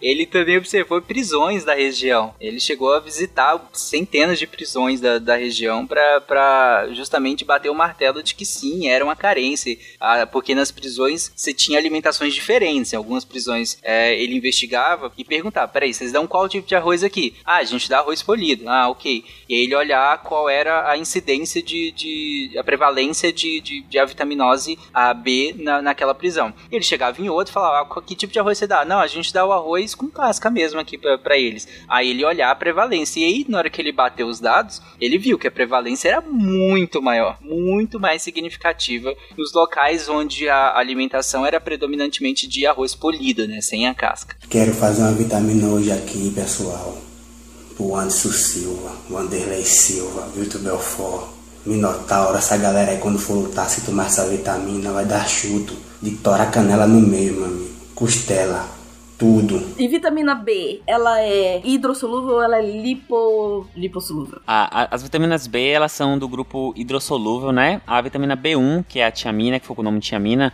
ela tem um armazenamento no nosso corpo muito pequeno, então você tem, você tem, você tem que ter um consumo praticamente diário dela. É, a gente vê déficit de tiamina em pacientes, às vezes com uma semana deficitário, é, alguns dias deficitário, já começa a ter algumas alterações é, relacionadas. Então, inclusive no, no pronto-socorro, por exemplo, é, alguns pacientes são etilistas crônicos que usam muito álcool e acabam não se alimentando, a gente já entra com a tiamina quando dá entrada no pronto-socorro, já pensando na deficiência de tiamina. Então, ela é uma das vitaminas que é mais utilizada assim, na medicina na reposição, porque a gente tem uma, um, um reservatório dela muito pequeno. Ela é muito importante no metabolismo do açúcar, né? Então, no ciclo de Krebs, lá no metabolismo mitocondrial, ela age no metabolismo, ela funciona como uma, uma coenzima para formar o pirofosfato de tiamina, que acaba fazendo uma das degradações né, da, do piruvato em acetilcoenzima A. Então ela é importante para a gente gerar energia no nosso corpo. E além disso, ela tem uma função essencial é, nas membranas nervosas. Então ela faz alterações eletrolíticas na membrana nervosa que acaba é, interrompendo ou atrapalhando na comunicação neuronal. Então você pode ter, na deficiência de vitamina B1, você vai ter muitas alterações neurológicas. Você pode ter a polineuropatia, né, que são essas fraquezas é, que é o beriberi, você tem é, a, a, polineuropatia, você tem então nerv, nervos que estão funcionando hum, pior, seja de sensibilidade ou de motor. Então as pessoas podem ficar mais fracas, dificuldade para andar, até ficar imóveis mesmo, não conseguem nem levantar o braço, não conseguem nem vencer a gravidade. Nossa. É, é uma das coisas que pode acontecer. Só para vocês terem noção da importância dela e de algumas outras que nós vamos comentar aqui do complexo B que funcionam como coenzimas que participam do ciclo de Krebs. E aí, gente, ciclo de Krebs a gente passou um episódio explicando eles, que é o de fisiologia do exercício, em, em, tem parte 1 e parte 2, inclusive. Então lá foi bem explicadinho a questão do ciclo de Krebs, então vai lá depois ouvir direitinho. Mas é basicamente para produção de energia no nosso corpo. E o Gabriel comentou que é a, vitamina, a tiamina ela vai se combinar com o fósforo e vai formar uma coenzima chamada pirofosfato de tiamina. Esse pirofosfato de tiamina vai fazer com que o piruvato, que é uma outra molécula, vá formar a acetilcoenzima A. Para dar peso a isso, para não ficar um monte de nome aleatório, a acetilcoenzima A é como se fosse a estrela do ciclo de Krebs. E, e, e, o piruvato é quem vai começar isso tudo. Então, se ela tá agindo, se ela é tão importante para que a gente comece um ciclo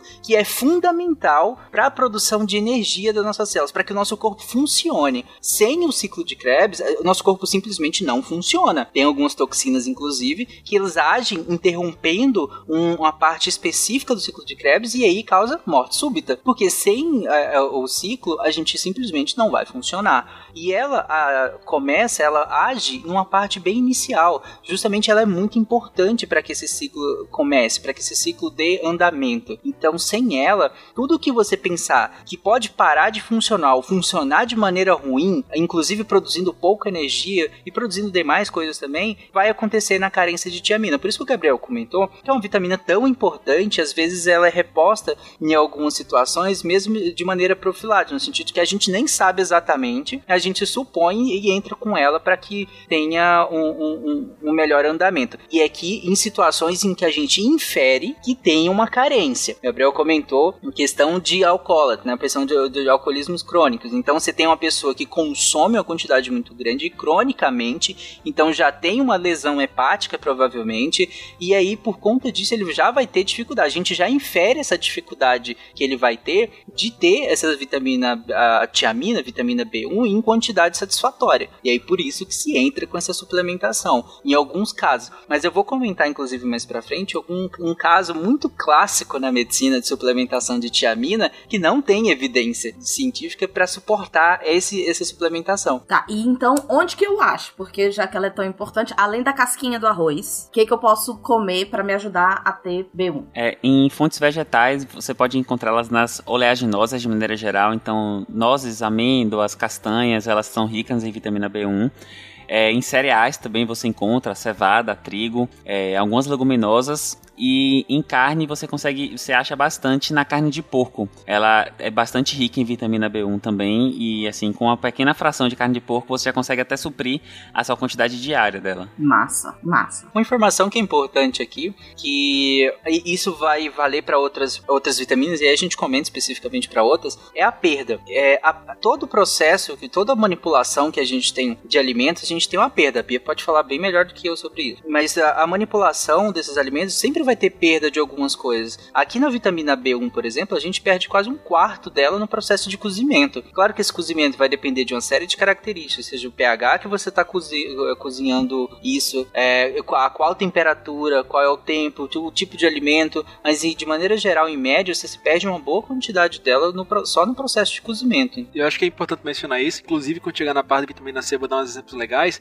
que embora algumas dessas vitaminas, ou ao menos as suas, uh, os seus efeitos tenham sido identificados há muito tempo atrás, nem sempre era tão fácil você bater o martelo que ela era de fato o que estava impedindo beriberi ou outras doenças. Porque alguém ia acabar, sei lá, cozinhando muito quente, ou pegar e variar, e eu dizia, ah, o cara tomou e não ficou bem, então esse negócio não presta. Então, ao longo dos séculos, demorou um certo tempo para bater o martelo sobre elas, porque você podia estar tá achando que tá comendo ela, mas não tá, né? Uhum. Não, e tem ainda a, a questão da biodisponibilidade, né? Porque você pode identificar uma vitamina ou qualquer composto, na verdade, num alimento, e não necessariamente você vai absorver aquilo por diversos fatores, ou um problema do seu corpo, ou pela matriz que tá nesse alimento, tem algum, algum antinutriente que vai impedir a absorção, ou você consumiu com algum outro alimento que vai impedir a absorção. Então, assim, é uma coisa bastante complexa mesmo, né?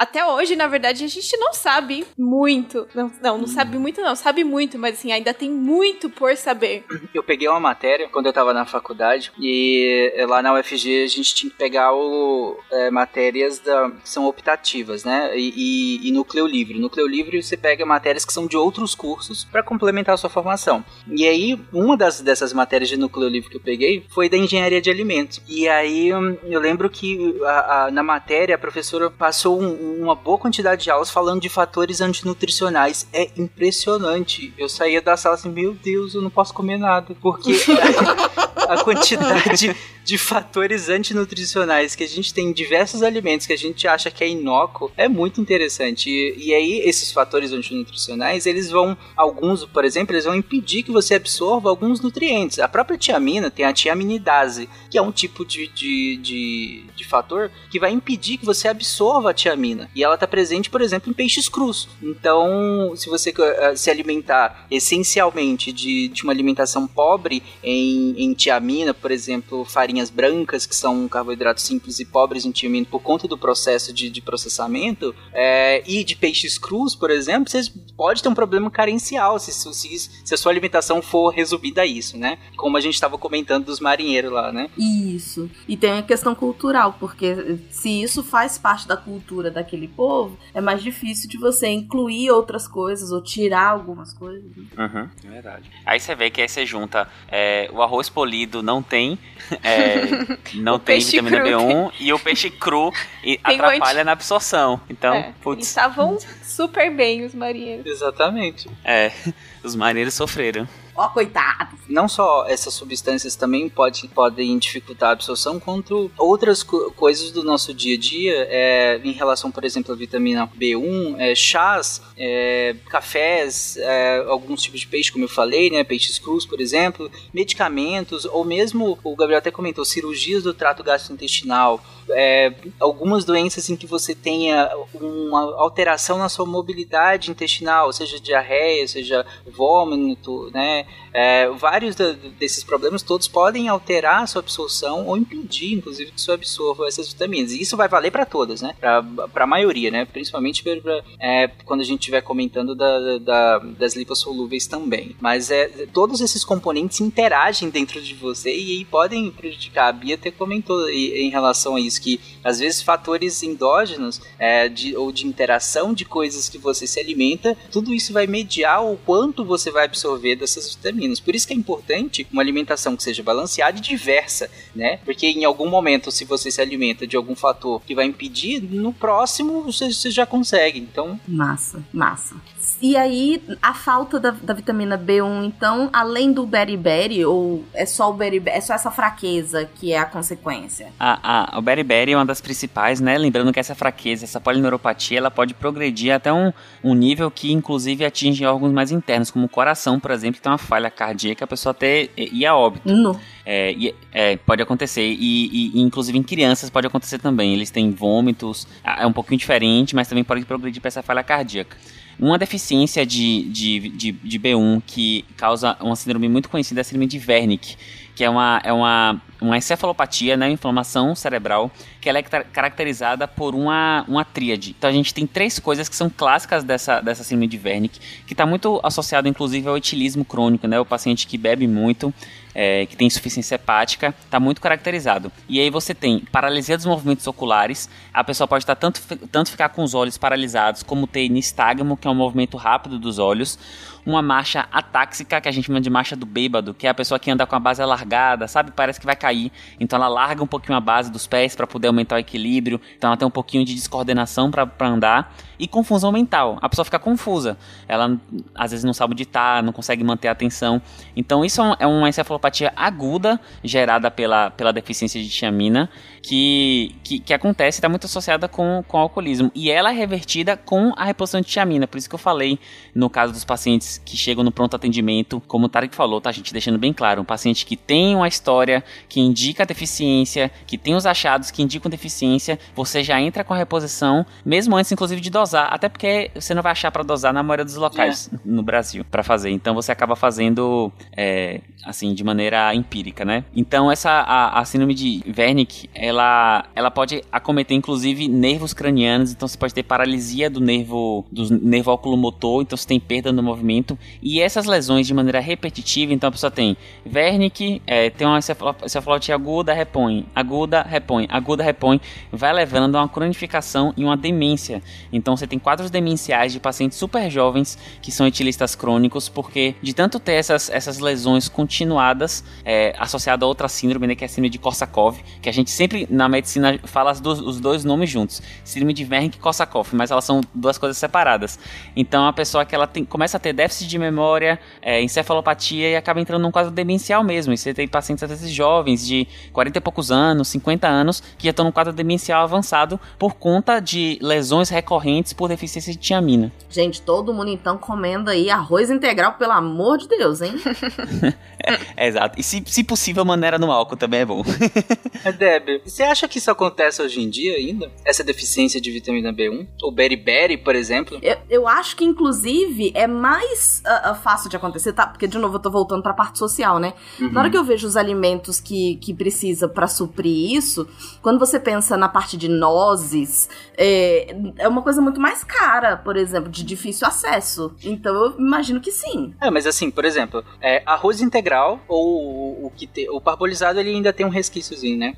É, arroz é, de, integral, carne de suíno, o Gabriel até comentou, carne de suína tem uma, uma quantidade até boa. A, a, recomendação de ingestão de tiamina fica em torno de 0,5 miligramas de tiamina para cada mil quilocalorias de, da, na sua dieta. Então, a cada mil quilocalorias ingerida, você tem essa quantidade. Até porque lembra que ela faz parte da metabolização de açúcares do seu corpo. Então, quanto mais você consome, mais você precisa de tiamina para ajudar a metabolizar isso tudo.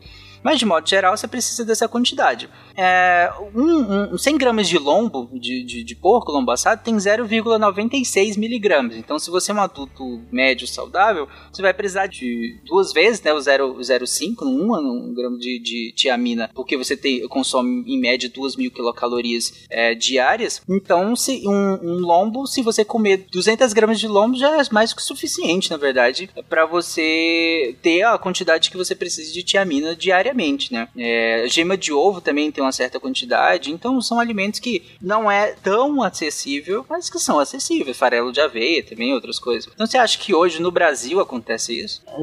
Hoje no Brasil, eu vou dizer que acontece de um seu tudo. Hoje então, no Brasil eu... acontece tudo, mas.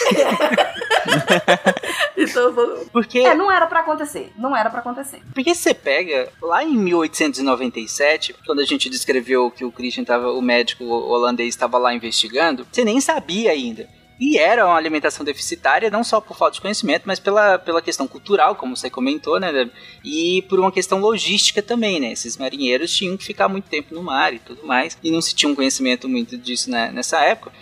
Mas, tantos anos depois, se a gente olhar para o Brasil, Brasil de 2020, ano passado, 56 pessoas foram internadas e 6 pessoas morreram num surto de beriberi numa penitenciária no Piauí. Isso 30 quilômetros do centro de, do, da capital, que é Teresina, né? Por quê? Porque a alimentação deles era basicamente arroz branco e frango, no almoço e na janta, só. E o café da manhã deles era cuscuz e bolacha. Então você tinha carboidrato com um pouco de proteína animal, mas eh, de péssima qualidade que era fornecida.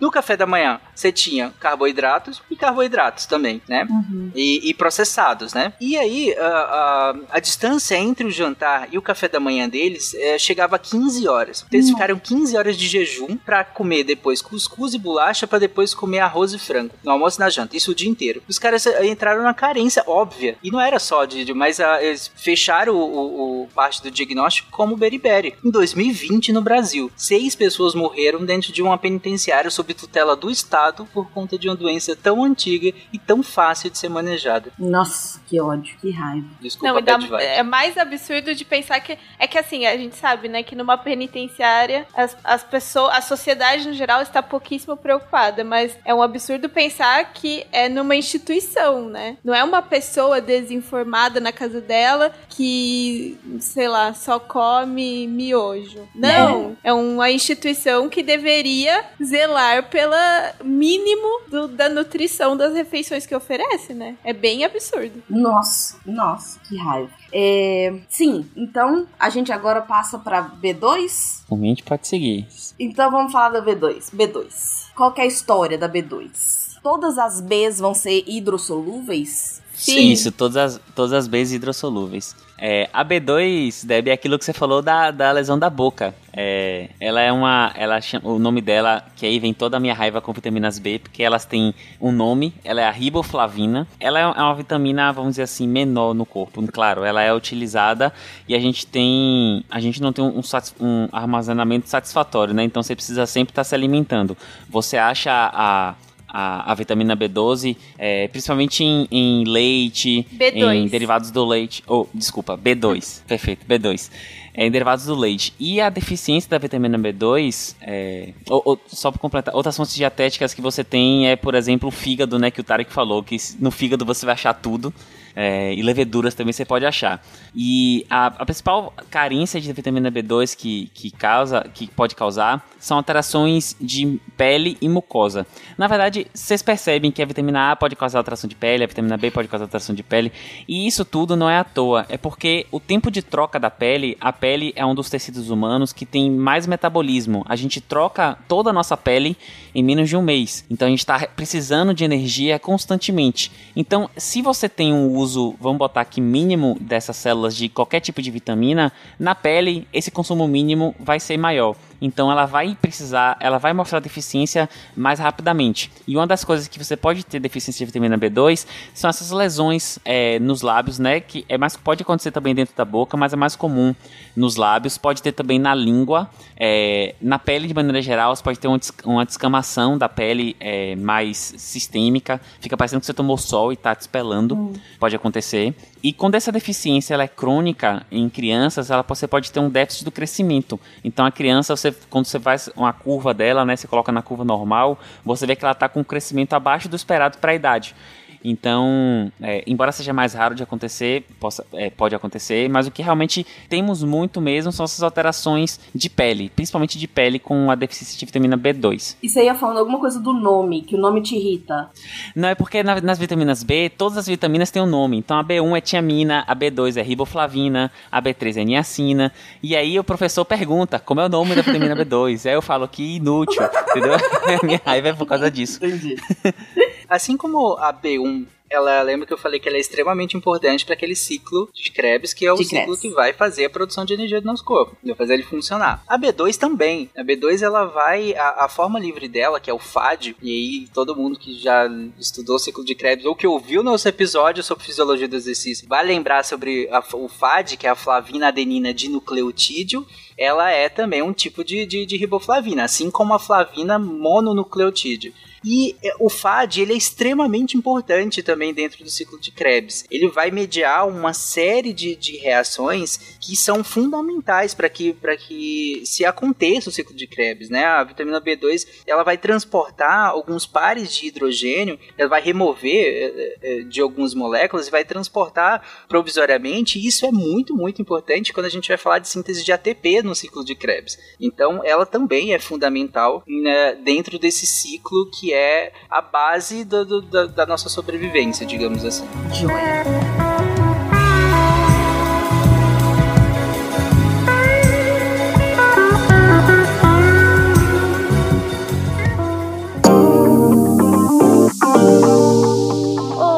Pessoas! Eu sou a Jujuba passando aqui para o momento Cambly. Antes de apresentar a professora, eu vou apresentar para vocês a ação do Cambly esse mês, porque ela está muito maravilhosa. Olha só.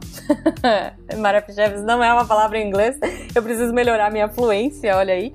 E para isso, o Cambly vem me ajudar. Ah, que bonito! Olha só, se você quiser melhorar a sua fluência em inglês, né, e parar de pagar mico e falar maravilhosa, você pode é, entrar lá no site do Cambly, cambly.com, C-A-M-B-L-Y.com, e uh, usar o nosso código que é SciCastPack, né? E além de você ganhar uma aula de inglês particular com um professor nativo, você também vai ganhar o Cambly Fluency Pack. Olha que chique. Nossa, é muito chique. Que vai te dar materiais de estudo exclusivos que vão te ajudar a melhorar o seu inglês. Então, olha só, é um guia tá estruturado o que, que é o Fluency Pack, esse pacote que você vai ganhar esse mês se você fizer o seu cadastro e usar o nosso código. É um guia estruturado que tem quatro fases. Então tem Reading, que é leitura, tem gramática, tem videoaula, tem apostila de exercícios, tem prática e espaço para tirar dúvida com os tutores. Gente, vocês não estão entendendo o que, que é isso esse mês. Então, assim, se você está ouvindo isso, se você quer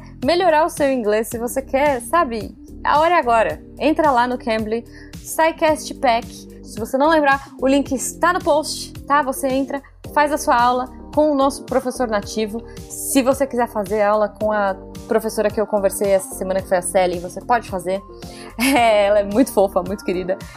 E não perca tempo, gente, porque tá acabando. Tá acabando. Esse, olha só, estamos aí no dia 17. É, se você ainda não aproveitou esse link, corre e aproveita, porque, enfim, só esse mês que você vai ter esse pacote. Então, pra gente fechar aqui com chave de ouro, o tema era vitaminas, né? O tema da semana. Então eu pensei, puxa, vou conversar com algum professor sobre comidas saudáveis, sobre frutas, sobre, sei lá, vamos falar sobre legumes e coisas assim. E eu fui procurar professores que gostavam de culinária e afins. E aí eu fui falar com a Sally. Ela mora no Reino Unido.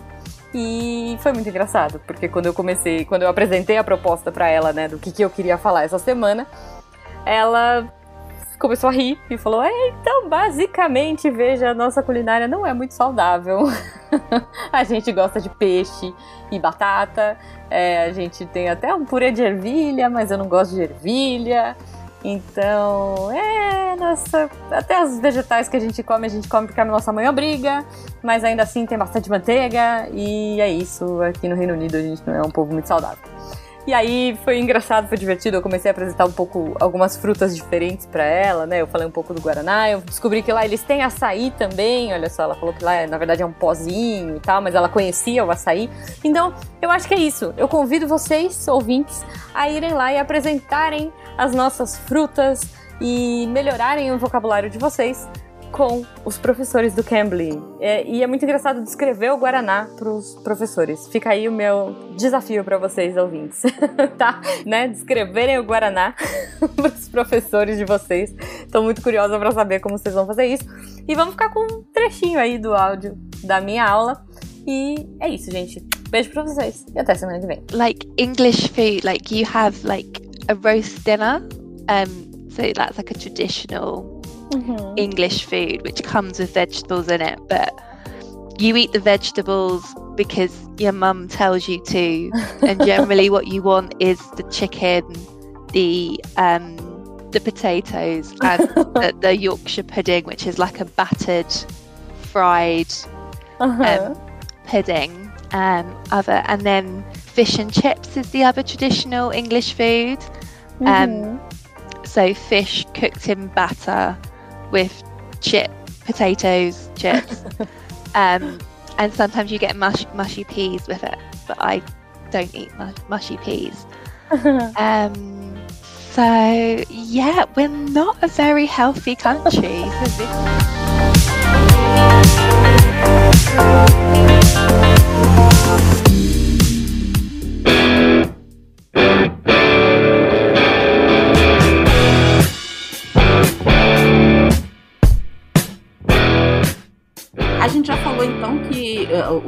Gabriel falou, né, que onde que a gente encontra a, a B12, que você também encontra ela em, em, fígado, que você encontra ela em uh, leveduras. Mais alguma coisa? Onde mais eu encontro? O, o, o, quanto que eu devo comer? Ela, ela também é uma que eu, eu compro, uh, porque eu, eu tenho. eu, eu tô fazendo a pergunta, mas na verdade tô olhando aqui pra minha para meu suplemento de B2. Porque eu andei com um trem na boca de novo. Desde criança eu não tinha e agora eu tive de novo. Então, quanto que eu tomo de vitamina de suplementação? Vale a pena ou não vale a pena? Ela tá, tá presente nas mesmas fontes que a gente citou antes. Então, basicamente, leite e derivado, carne ou vegetal de folha verde e, e cereais. Que é Nossa. o basicão de, de, de, de clássico da, de, praticamente quase todas as vitaminas que vamos citar aqui. A recomendação é um pouco maior, 1.7mg, mas isso é um valor médio, nem vale a pena citar tanto, que é um valor médio mesmo, eu cito mais para ter uma, um, uma dimensão. Então, se a gente precisa de 1,7mg dia dela, e, por exemplo, em 100 gramas de fígado tem 2,75mg. Então, aí você já atingiu o, que, a recomendação média do que você precisa num dia é, de, de vitamina B2. Então, o, o, esses alimentos que a gente cita como os principais, eles têm uma boa quantidade da, dessa essa vitamina. Então, a, a, carência dela é realmente se você não consome nenhum deles, assim. É, nem leite, nem derivados, nem carne, nem ovo, nem vegetais, nenhum de folhagens mais escuras, ou mesmo cereais de maneira geral, né? Que não sejam tão processados. É, e aí você pode ter um, uma questão carencial, mas você vê que pela, pela diversidade já é um, um pouco mais complicado, né? Que, que essa carência venha diretamente da falta, né? Da falta da ingestão. Que como a gente colocou, a carência, a Bia falou o Gabriel comentou, e a carência ela não vem só da falta da ingestão, da diminuição da ingestão, ela pode vir do, do aumento da eliminação, de você impedir de a absorção, então mesmo que você coma, você impede que absorve. Com a mistura de outra coisa. É, exatamente, com interações de, de, de eh, medicamentosas ou com alimentares, então tem várias características diferentes. De maneira geral, por conta das características dela mesmo, de onde ela está presente, a, a suplementação dela entra de novo somente em doenças carenciais. Então, se, você, se o seu médico identificou uma doença carencial, aí sim vai, vai suplementar. Não tem nenhuma indicação de suplementação que não seja carencial, que não seja pela falta dela. Tá bom, não vou tomar minha, meu suplemento que eu tenho aqui. E, inclusive, é bom você falar isso porque quando a gente fala que não tem indicação de suplementação, eu não tô falando que não há suplementação. De novo, se você acha que você está com alguma doença carencial, primeiro, olhe para sua dieta. Tem, será que Perfeito. tem algum problema? Será que é alguma medicação? Quem que vai saber disso? Principalmente seu médico. Então, uhum. conversa com ele. Se essa medicação que você está tomando, conversa. É, demonstra o que, que você está sentindo, porque é ele que vai avaliar se não está tendo alguma interação, se está tendo algum problema. E ele que vai avaliar avaliar se, à medida que ele identifica sinais, se é interessante entrar com essa suplementação, né? Não, é porque essa coisa da vitamina, que nem eu comentei, né? A gente tem acesso, né? A gente não precisa de receita para comprar vitamina. Então, assim, é, é uma coisa que a gente tem que ter muito cuidado mesmo. Acho que vale o uhum. alerta. Podemos passar para a próxima? Podemos. Vitamina B, então, B3 agora, não é isso? A do podcast. A do podcast. Isso. Ah, Niacina! A risada tardia, né? O cara assiste o podcast, mas nem assina. Só demorei uma hora e meia pra entender, tá valendo. a niacina, ela entra junto com o que Tarek falou, da B1, B2. Ela também é uma coenzima do metabolismo, né? E aí ela entra. Se você não conhece FAD, você vai conhecer o NAD. NAD porque NADP, NADPH, NADP+, são nomes que você não passa no vestibular sem ficar traumatizado com eles. E a niacina, ela é um cofator importante, né? O NAD, que é a nicotinamida adenida dinucleotídeo. Então, ela é um importante fator também do metabolismo do açúcar, né? Da geração de energia. É, para o corpo. E você encontra a, a, vitamina B3 muito parecido com as outras, as outras com as outras fontes que a gente já conversou aqui. Então, em carnes, aves, peixes, fígado, leite, cereais, leguminosas e algumas oleaginosas. Você vê que as fontes são bem parecidas entre as vitaminas B, né? É, que, a gente tem. A deficiência de vitamina B, ela dá uma alteração de pele que ela é bem clássica, chama de pelagra ela é uma alteração, é, você tem um escurecimento da pele, pode ser uma hiperemia que fica avermelhada, pode ser mesmo um enegrecimento, ela fica mais escura. E essa lesão, ela, ela é lisa e aos poucos ela vai formando uma crosta. Então a pessoa fica com uma pele áspera mesmo, que são essas crostas formadas pela deficiência de niacina. Então ela é bem característica.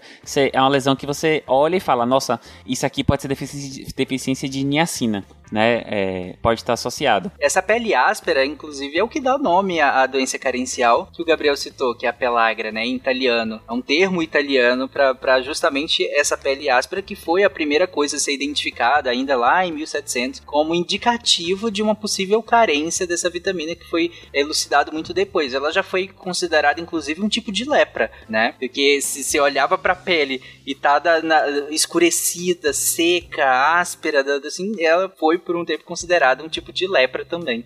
Isso, é, exatamente. E, e, e, além disso, né, a alteração de pele ela é mais clássica, mas a niacina ela também causa aqueles outros sintomas que eu falei que são inespecíficos, enjoo, dor de cabeça é, e alterações do sistema nervoso central, como a gente citou também na vitamina A é, no passado. Você pode ter, quando são deficiências muito graves, você pode ter isso. Então, quando a gente fala da vitamina, da vitamina B3, quando você tem a, a niacina, a niacina, porque na verdade ela engloba duas substâncias, né? Ela é a nicotinamida, que faz parte do NAD, e o ácido nicotínico, é, que você também faz uma, uma conversão para nicotinamida, então eles são intercambiáveis, tá? Então, quando você tem uma deficiência que é uma, uma dieta que é pobre nesse ácido é, nicotínico, mas você tinha uma dieta rica em proteína animal, você não desenvolvia a pelagra. Tinha uma recomendação, inclusive, relacionada à vitamina B3, que era de suplementar ela. Lembra que eu falei que né, na ali década de 80 a gente tinha, né, a partir dali a gente tinha muita muita sanha pela, pelos efeitos terapêuticos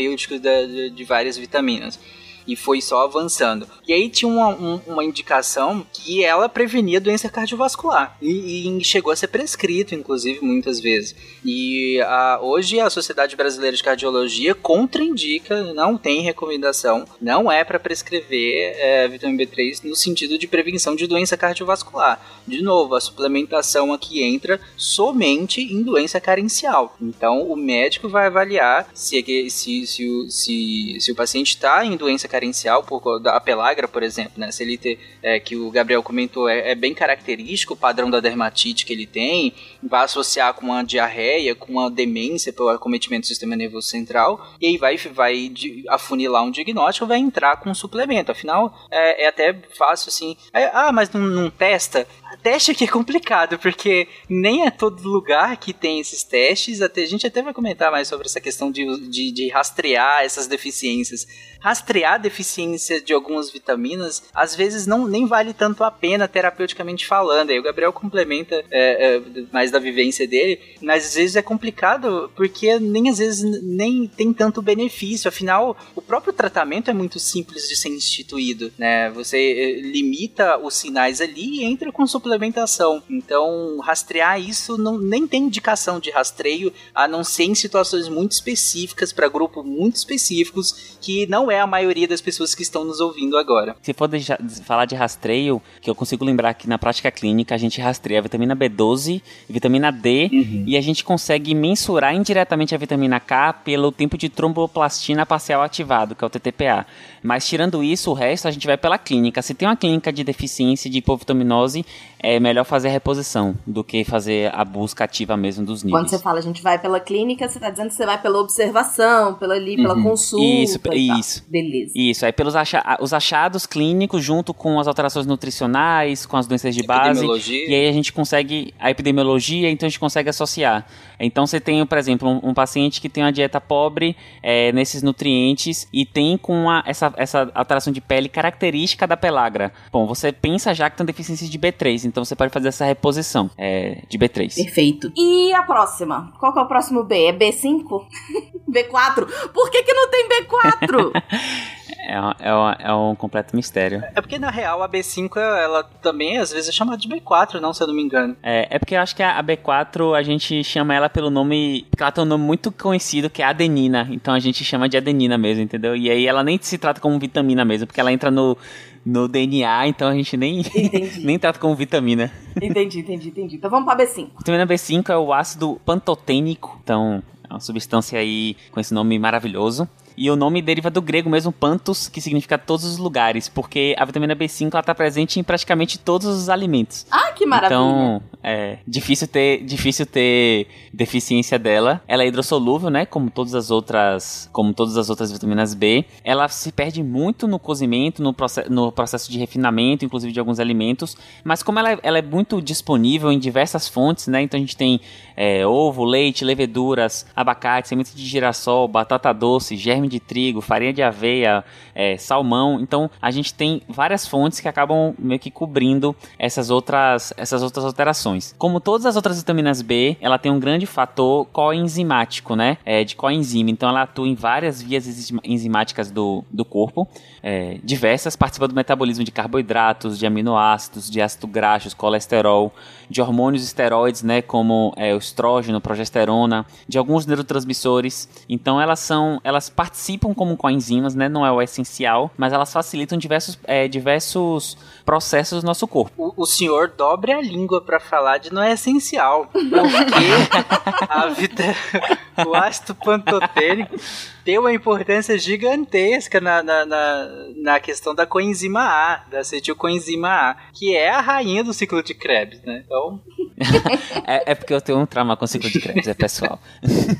Não, mas você tá certo, Tarek. É, essas vitaminas todas a gente fala que é coenzima, né? Parece que é uma coisa secundária, mas elas diminuem a energia necessária, então elas aumentam a efetividade do sistema e fazem o nosso corpo funcionar muito melhor e, e muito mais célere, né? mais efetivo com as coisas. É, defi a deficiência da vitamina B5, como ela tá, ela é uma coenzima de ciclo de Krebs, de produção energética, os, os achados dela são bem inespecíficos e é, são achados de um corpo que está com defici deficiência de produção é, metabólica, energética de maneira geral. Então você vai ter fadiga, dor abdominal, vômitos, é, sonolência, insônia, cefaleia. Então, é, como vocês estão vendo, né, que nos, a vitamina, D, vitamina B de bola tem várias alterações parecidas e por isso que às vezes a reposição é de complexo uhum. B, porque como as fontes são muito parecidas e as deficiências são muito parecidas, você não consegue exatamente dizer qual daquelas é que está sendo ou se é somente uma delas. Então acaba que é feito a reposição do complexo B como um todo é, para o tratamento. As manifestações específicas da vitamina B5 de carência específica são muito raras é, e aí é, elas estão muito associadas com dietas de alimentos ultraprocessados, né? Como eu falei anteriormente, é, o cozimento você perde cerca de 50% da vitamina é, B5, mas o processamento pode chegar a 80% de perda de B5. Então, uma alimentação rica em, em alimentos ultraprocessados, como fast foods, ou pessoas com é, doenças desabsortivas, né? Com problemas no intestino, que façam essa absorção é, diminuta, acaba gerando uma deficiência. Mas elas são raras entre as vitaminas do complexo B. Entendi, entendi. E a próxima, a vitamina B6? Vitamina B6 é a peridoxina, então ela é, de novo, ela como vitamina B, ela é uma vitamina é, hidrossolúvel, como todas as outras vitaminas B, que a gente até não falou um pouco, mas ela é sensível à radiação ultravioleta e no cozimento também se perde bastante dela, e ela funciona, como todas as outras vitaminas B, como uma coenzima, então é uma coenzima peridoxal, a PLP, que ela atua nas transformações metabólicas dos aminoácidos. Então, por exemplo, nos processos de produção do grupo M da hemoglobina, né, que é onde carreia o oxigênio, ela é importante é, nessa produção. Alterações da vitamina B6 podem gerar a um déficit proteico, de, de produção proteica geral no corpo. Uhum. E geralmente quando você vê ah, que algum enzima transferase, que são enzimas que transferem grupamento, geralmente de, de uma molécula a outra, é, quando a gente está falando de metabolismo energético, ela é, é todas as, as transferases relacionadas a metabolismo energético têm influência da vitamina B6, então ela é bem importante também no metabolismo energético, assim como as outras também, e também na, no processo de quebra do glicogênio, né? Lembra que o glicogênio ele é uma conformação que a gente armazena glicose no nosso fígado, então a gente quebra glicogênio quando a gente precisa de que, que essa glicose esteja circulante. Então, ela também é faz essa ponte, ela é importante para que a gente consiga mobilizar a glicose a partir da quebra do glicogênio. Gente, eu tô nessa, nessa pauta toda, eu tô só pensando assim, é muito maluco, né? A, como que a gente tem acesso a essas, a essas coisas todas por meio de alimentos e o problema que é a falta delas, né? O que que a, a, decorrência da deficiência dessas vitaminas são coisas muito muito presentes, assim, muito muito reais, né? Que eu, eu, eu como leiga eu ia falar, gente, é, é doença, tem alguma outra coisa e não, é falta de vitamina. Tudo bem, pode ser outras coisas misturadas, eu sei, mas saber que só a falta da vitamina causa esse monte de coisa é muito louco, né? E que é tão fácil a princípio, tão fácil, muitas aspas aqui, né? Uh, de resolver, porque é só com a alimentação. Quanto que é importante, né, uma boa alimentação. Uhum. É o famoso você é o que você come, né? É. No final das contas, assim, seu corpo é um sistema semi-aberto que você só se renova com o que você coloca para dentro, que no caso é pela boca. Então, assim, suas células daqui a 30 anos foram feitas de tudo que você comeu. Então é bom refletir isso na hora de comer. Nossa. E me ajuda, inclusive, a comer melhor. Eu, eu queria deixar registrado que seguindo essa lógica, eu sou bem gostoso. eu também, tamo junto da é... chefinha. Justo. Justo. Muito bom. É, uma, uma coisa interessante que é, é, específica assim da vitamina B6, que é no tratamento da tuberculose, a gente usa um esquema que a gente chama de esquema HIP, que são quatro, quatro antibióticos, né? E dentre eles a gente tem a isoniazida. E a isoniazida, ela faz de, deficiência de vitamina B6 específico. Então, em pacientes de tratamento de tuberculose, você pensa em repor é, vitamina B por conta da isoniazida, que acaba é, interferindo na, na no, no, processamento da, da droga, que é uma coisa assim bem específica, né, de antibiótico. Uhum. Mas, de maneira geral, ela aparece junto com. Você acaba suplementando junto com o complexo B, como eu expliquei na B5, né? Você acaba você tendo carências múltiplas. Uhum. E você encontra também essa nas mesmas é, é, origens aí, nos mesmos alimentos que as outras, né? Você vai encontrar. Isso, é cereais, oleaginosas, é, carnes, vísceras de, e vísceras de carnes, fígado, por exemplo, né? São, são ricas em, em vitamina B6. Uhum. E a suplementação, de novo, somente com doença carencial. E inclusive o excesso dela tem comprometimento neurológico. Não é para ficar suplementando, não é como se fosse inócuo, não. Isso a gente vai falar sobre todas as vitaminas que estão aqui. Não é inócuo o excesso. Mesmo ela indo embora no xixi. Sim, mesmo assim. Até porque ir embora no xixi, o rim chora nesse momento quando você fala mesmo a relação indo embora no xixi. Porque para elas irem embora no xixi, elas têm que passar pelo rim. E no rim, a gente tem que lembrar que uma das funções é justamente concentrar é, a urina, né? Para que a gente elimine ali a quantidade mínima possível que a gente possa eliminar de coisas do nosso organismo. Então, tudo que é aquilo que for tóxico, a gente vai eliminar o máximo possível, mas tudo que é aquilo que é importante, a gente vai eliminar o mínimo possível. Então, nesse momento de concentrar, se a gente concentra substâncias que podem ser danosas para o rim, ele vai sofrer. Então, mesmo que seja eliminado pela urina, pode comprometer a saúde renal. Até porque quem rim por último, rim melhor. Nossa. A gente não fez a piada no cast é, de rim, né? O Guaxa não tava, né? Não fez. Foi. Faltou, faltou o Guaxa. Eu tô aqui corrigindo um erro histórico. Exatamente. Uma reparação histórica. Maravilhoso.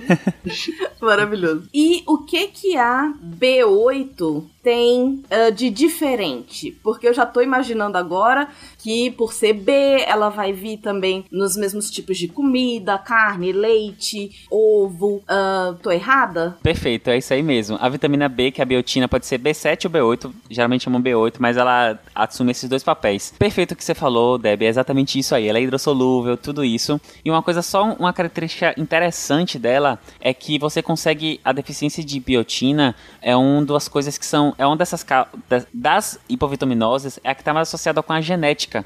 Existe uma doença genética que é a deficiência de biotinidase que você consegue inclusive, detectar no teste do pezinho.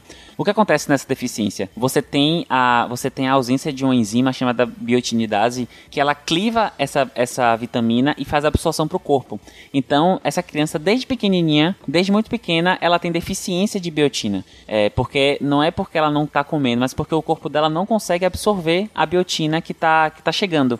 Então, é, nesses casos, o tratamento diferencia um pouco só de, de repor, né? Ela vai também repor biotina, ela precisa comer mais, mas ela tem que fazer um tratamento genético, é um aconselhamento genético para tratar, porque não é só a falta, é o corpo dela que não absorve. E os sintomas são muito parecidos com tudo aquilo que a gente já, já viu, né? Pode ter perda de cabelo, é, alterações neurológicas, como alterações de marcha, dermatites, né? Inflamações na pele, descamações na pele, inflamações. Gabriel, só para corroborar uma coisa que a gente tinha comentado antes em relação à interação entre alimentos, né?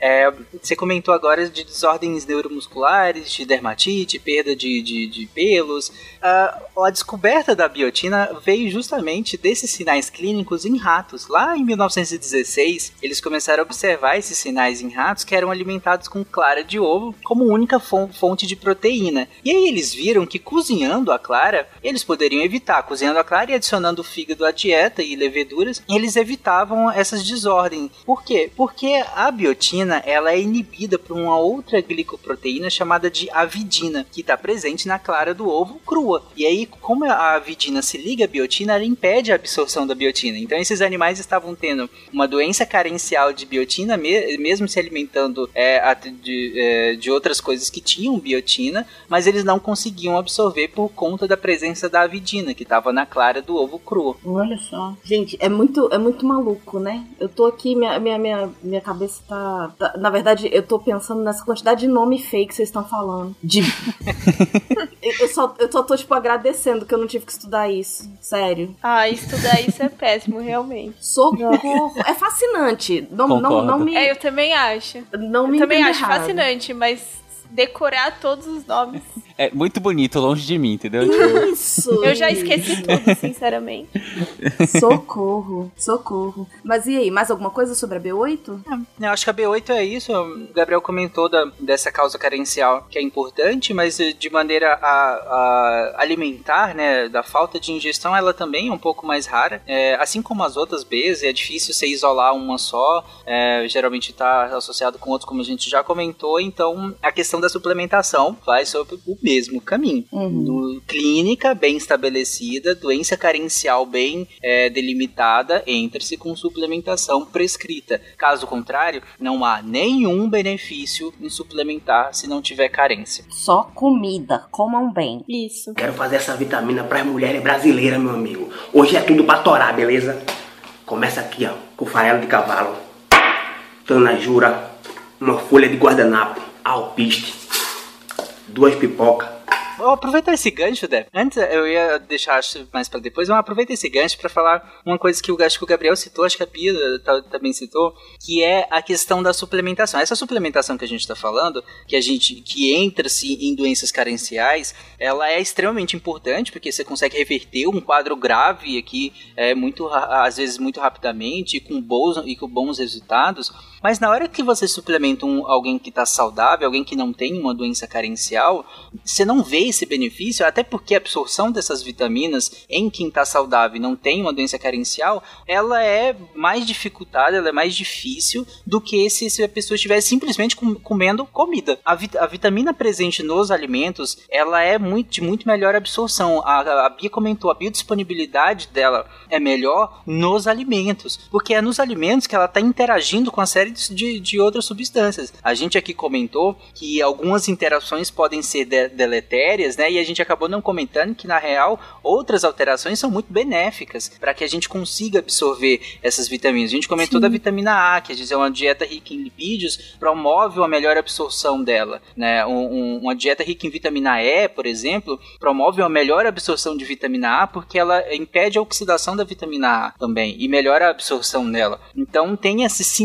sinergismos aí entre substâncias para promover uma melhor absorção e esses sinergismos vêm da alimentação. Por isso que às vezes quando você está em tratamento de suplementação, o médico também te passa um, uma certa dieta. Para às vezes alguns tipos de vitaminas você tem que tomar com alguns tipos de alimentos, ou antes ou depois, ou não pode, inclusive. A vitamina K tem algumas contraindicações em relação a isso. Então é, essa interação ela é muito mais benéfica quando você consome essas vitaminas direto dos alimentos, dos alimentos de verdade mesmo, não dos alimentos suplementados, não dos alimentos industrializados, os ultraprocessados que vêm adicionado disso, né? São aditivos ali. Eu digo alimento, alimento natural, alimento de fato, de verdade. Esse era meu fechamento também, mas também vou adiantar que assim, eu, eu até já comentei, mas vou, vou reforçar. Mesmo hoje em dia, a gente sabe muito, muito, muito pouco sobre todos os compostos químicos que estão presentes nos alimentos. Os alimentos são uma matriz são matrizes, né, super complexas. Tem muitos compostos químicos que a gente não entende o funcionamento deles no nosso organismo. E todos eles interagem entre si. Então, assim, é, comida não é remédio. Não, não foi isolado e testado com placebo e duplo cego e não sei o que. Comida é comida. Tem um monte de interação. Não existe comida de verdade, né? Não tô falando de ultraprocessado. Não existe comida que é salvadora e não existe comida que é vilã. É uma interação que a gente hoje não consegue compreender, apesar de a nutrição ter feito avanços assim muito importantes. Mas por outro lado, favoreceu também essa ideia da gente medicalizar a comida, que não traz benefícios, prejudica mais do que qualquer coisa. Perfeito. E vamos agora para BB. Já perdi as contas. B9. B9. A, a, B9 é uma daquelas vitaminas que o nome dela é mais famosa do que o codinome, né? O ácido fólico, que a gente vê falar. Inclusive, a gente vê às vezes falar assim: ah, vai repor vitamina B e ácido fólico. Só que. tcharam. É verdade. Eu nunca tinha prestado atenção, é, é muito verdade. a gente ouve muito isso, mas tcharam também é Mesma B. coisa. É, isso. O ácido fólico ele é muito importante é, em três grandes pontos do, do corpo humano. Grávida. Na formação. Oi? Grávida. Grávida. Uhum. Aí, eu acho que já sabe perfeitamente. Eu sei. É, ácido fólico, ácido fólico repõe grávida e é um das, do primeiro ponto que ele ajuda na formação do sistema nervoso da medula. Então, é, antigamente se tinha muito caso de, de menino que, que nascia com fechamento incompleto da medula. Então você tinha realmente uma comunicação da medula é, espinhal para a pele. Você não tinha um fechamento completo. E aí, inclusive, algumas políticas públicas, como por exemplo, em 93, o Serviço de Saúde Pública americano começou a recomendar que mulheres em idade fértil consumissem a, a vitamina B9, o ácido fólico. E aqui no Brasil existe o, o enriquecimento obrigatório das farinhas de trigo e milho com ferro e ácido fólico, que é justamente dois nutrientes que a gestante mais usa. E justamente para evitar essas más formações de tubo neural. É uma principal coisa, por isso que gestante repõe ácido fólico desde o iníciozinho e até o final da gestação, ou então até, pelo menos até o terceiro trimestre de gestação, para evitar essas alterações anatômicas no bebê. Agora que o, o Tarek colocou uma foto aqui, e aí eu tô vendo os nomezinhos, eu tive uma aluna que tinha um filho com meningo... Eita, meningocele? Meningocele. Isso. Uhum. É muito complicado mesmo. Nossa senhora, que difícil esse trem. Olá, pesadelos. É. é, e é bem, é bem é, visualmente choca bastante. Ainda Tarek foi gentil e botou uma imagem Fofa. desenhada. Uhum. não botou uma foto. É, uma, outra, outra coisa que o ácido fólico é, funciona bastante é no metabolismo nuclear. É, no, no, na, no, na, construção do DNA, ela é muito importante. E aqui entra uma curiosidade, por exemplo, é, alguns antibióticos elas interferem nesse mecanismo de, de, de, de produção de material genético de bactérias, inclusive, interrompendo o ciclo do ácido fólico. Então, é, não é só na gente é, que é importante, né? Como em outros seres vivos também, o ácido fólico funciona nessa parte de formação de ácidos nucleicos. E a terceira coisa que é, que é muito importante do ácido fólico é nas células sanguíneas. A deficiência de ácido fólico gera um tipo de anemia chamada anemia megaloblástica. O que acontece é que a, a interrupção do crescimento da célula acontece muito tardiamente. Então, o nome megaloblástica é porque os blastos, que são as células precursoras, ficam grandes. E aí você vê é, hemácias no microscópio, inclusive, que estão aumentadas. E, e a anemia megaloblástica, quando é grave, ela gera uma doença que para mim é top 3 nomes mais legais de doença. Isso aqui isso é horrível horrível de se falar, mas o nome é muito legal, que é loucura megaloblástica, porque o paciente ele tem, ele realmente fica, ele tem alterações é, comportamentais, geralmente fica mais desinibido, xingando, por conta de alterações de ácido fólico, deficiência de ácido fólico. Então ele tem uma megaloblastic madness, é o nome da Eu sei que é feio, tá, gente, falar isso, mas o nome é muito maneiro. Gabriel Lima, gente. Não, não, não tem no sidecast, só o Gabriel.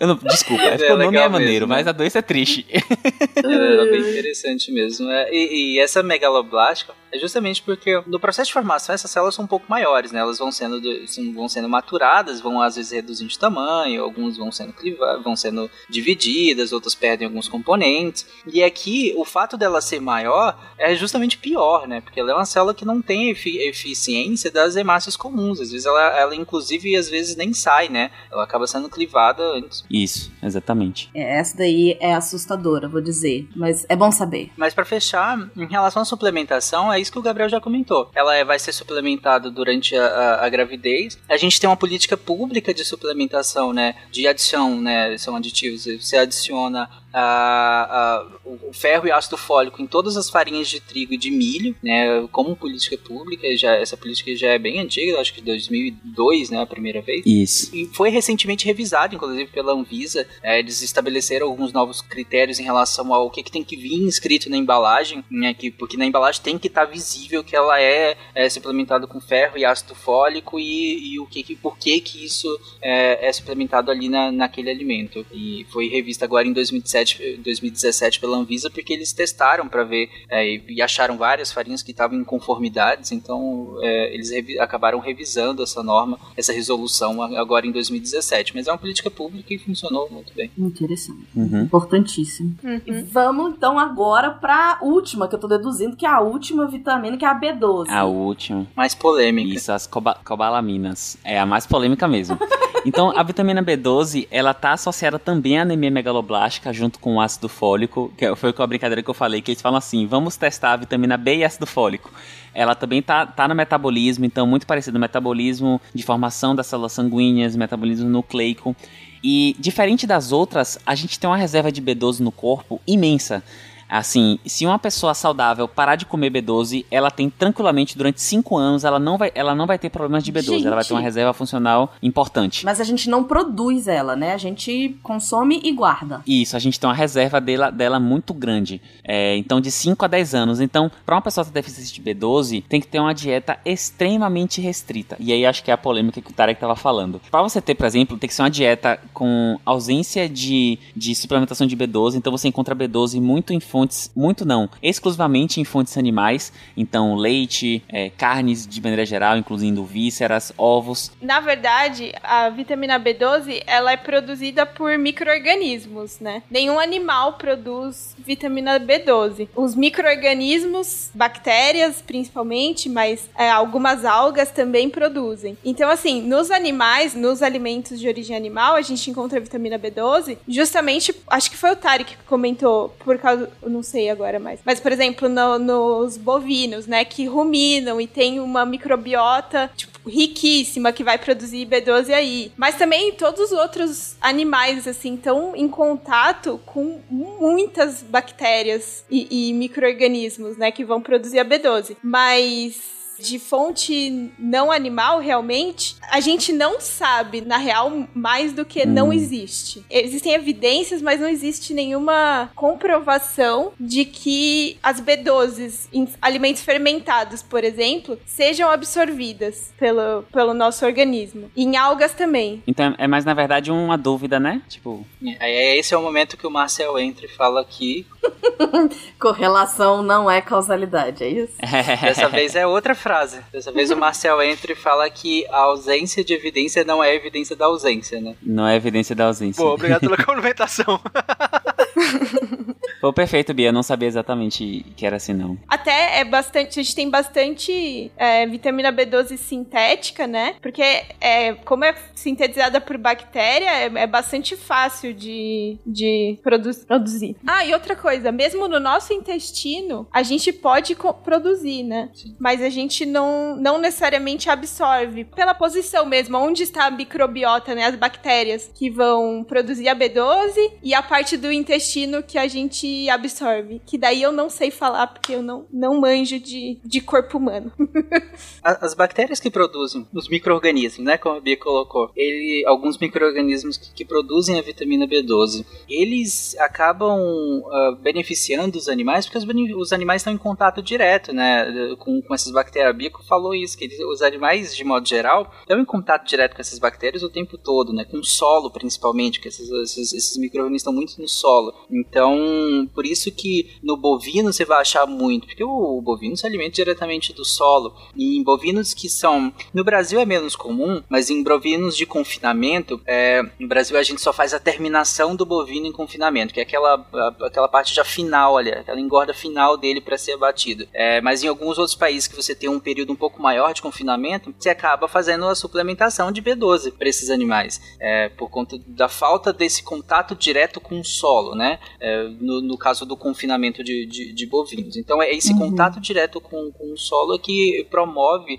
é, esse, esse contato com esses micro-organismos que fazem a produção da B12. E como a Bia colocou, no nosso corpo, em porções finais do nosso intestino, a gente tem uma certa produção, mas é, já passou do, do local onde seria mais propício para que a gente absorvesse essa, essa vitamina. Então não é relevante a quantidade que a gente produz para a gente, dado que a gente não consegue absorvê-la é, de maneira satisfatória. Porque a, a B12 ela é liberada uh, no, no, no, nosso estômago a partir do momento que ela entra em contato com, com, com, a região ácida e tudo mais, ela vai se ligar a uma proteína né, no, em seguida, e essa depois que forma esse complexo da, da B12 com a proteína, que é a proteína R, esse complexo vai precisar ser quebrado, e aí a gente precisa das enzimas pancreáticas, e aí já no, no, no intestino. A partir do momento que a gente quebra e libera essa vitamina, a gente precisa do fator intrínseco. O fator intrínseco que é produzido uh, no, no, na nossa região estomacal,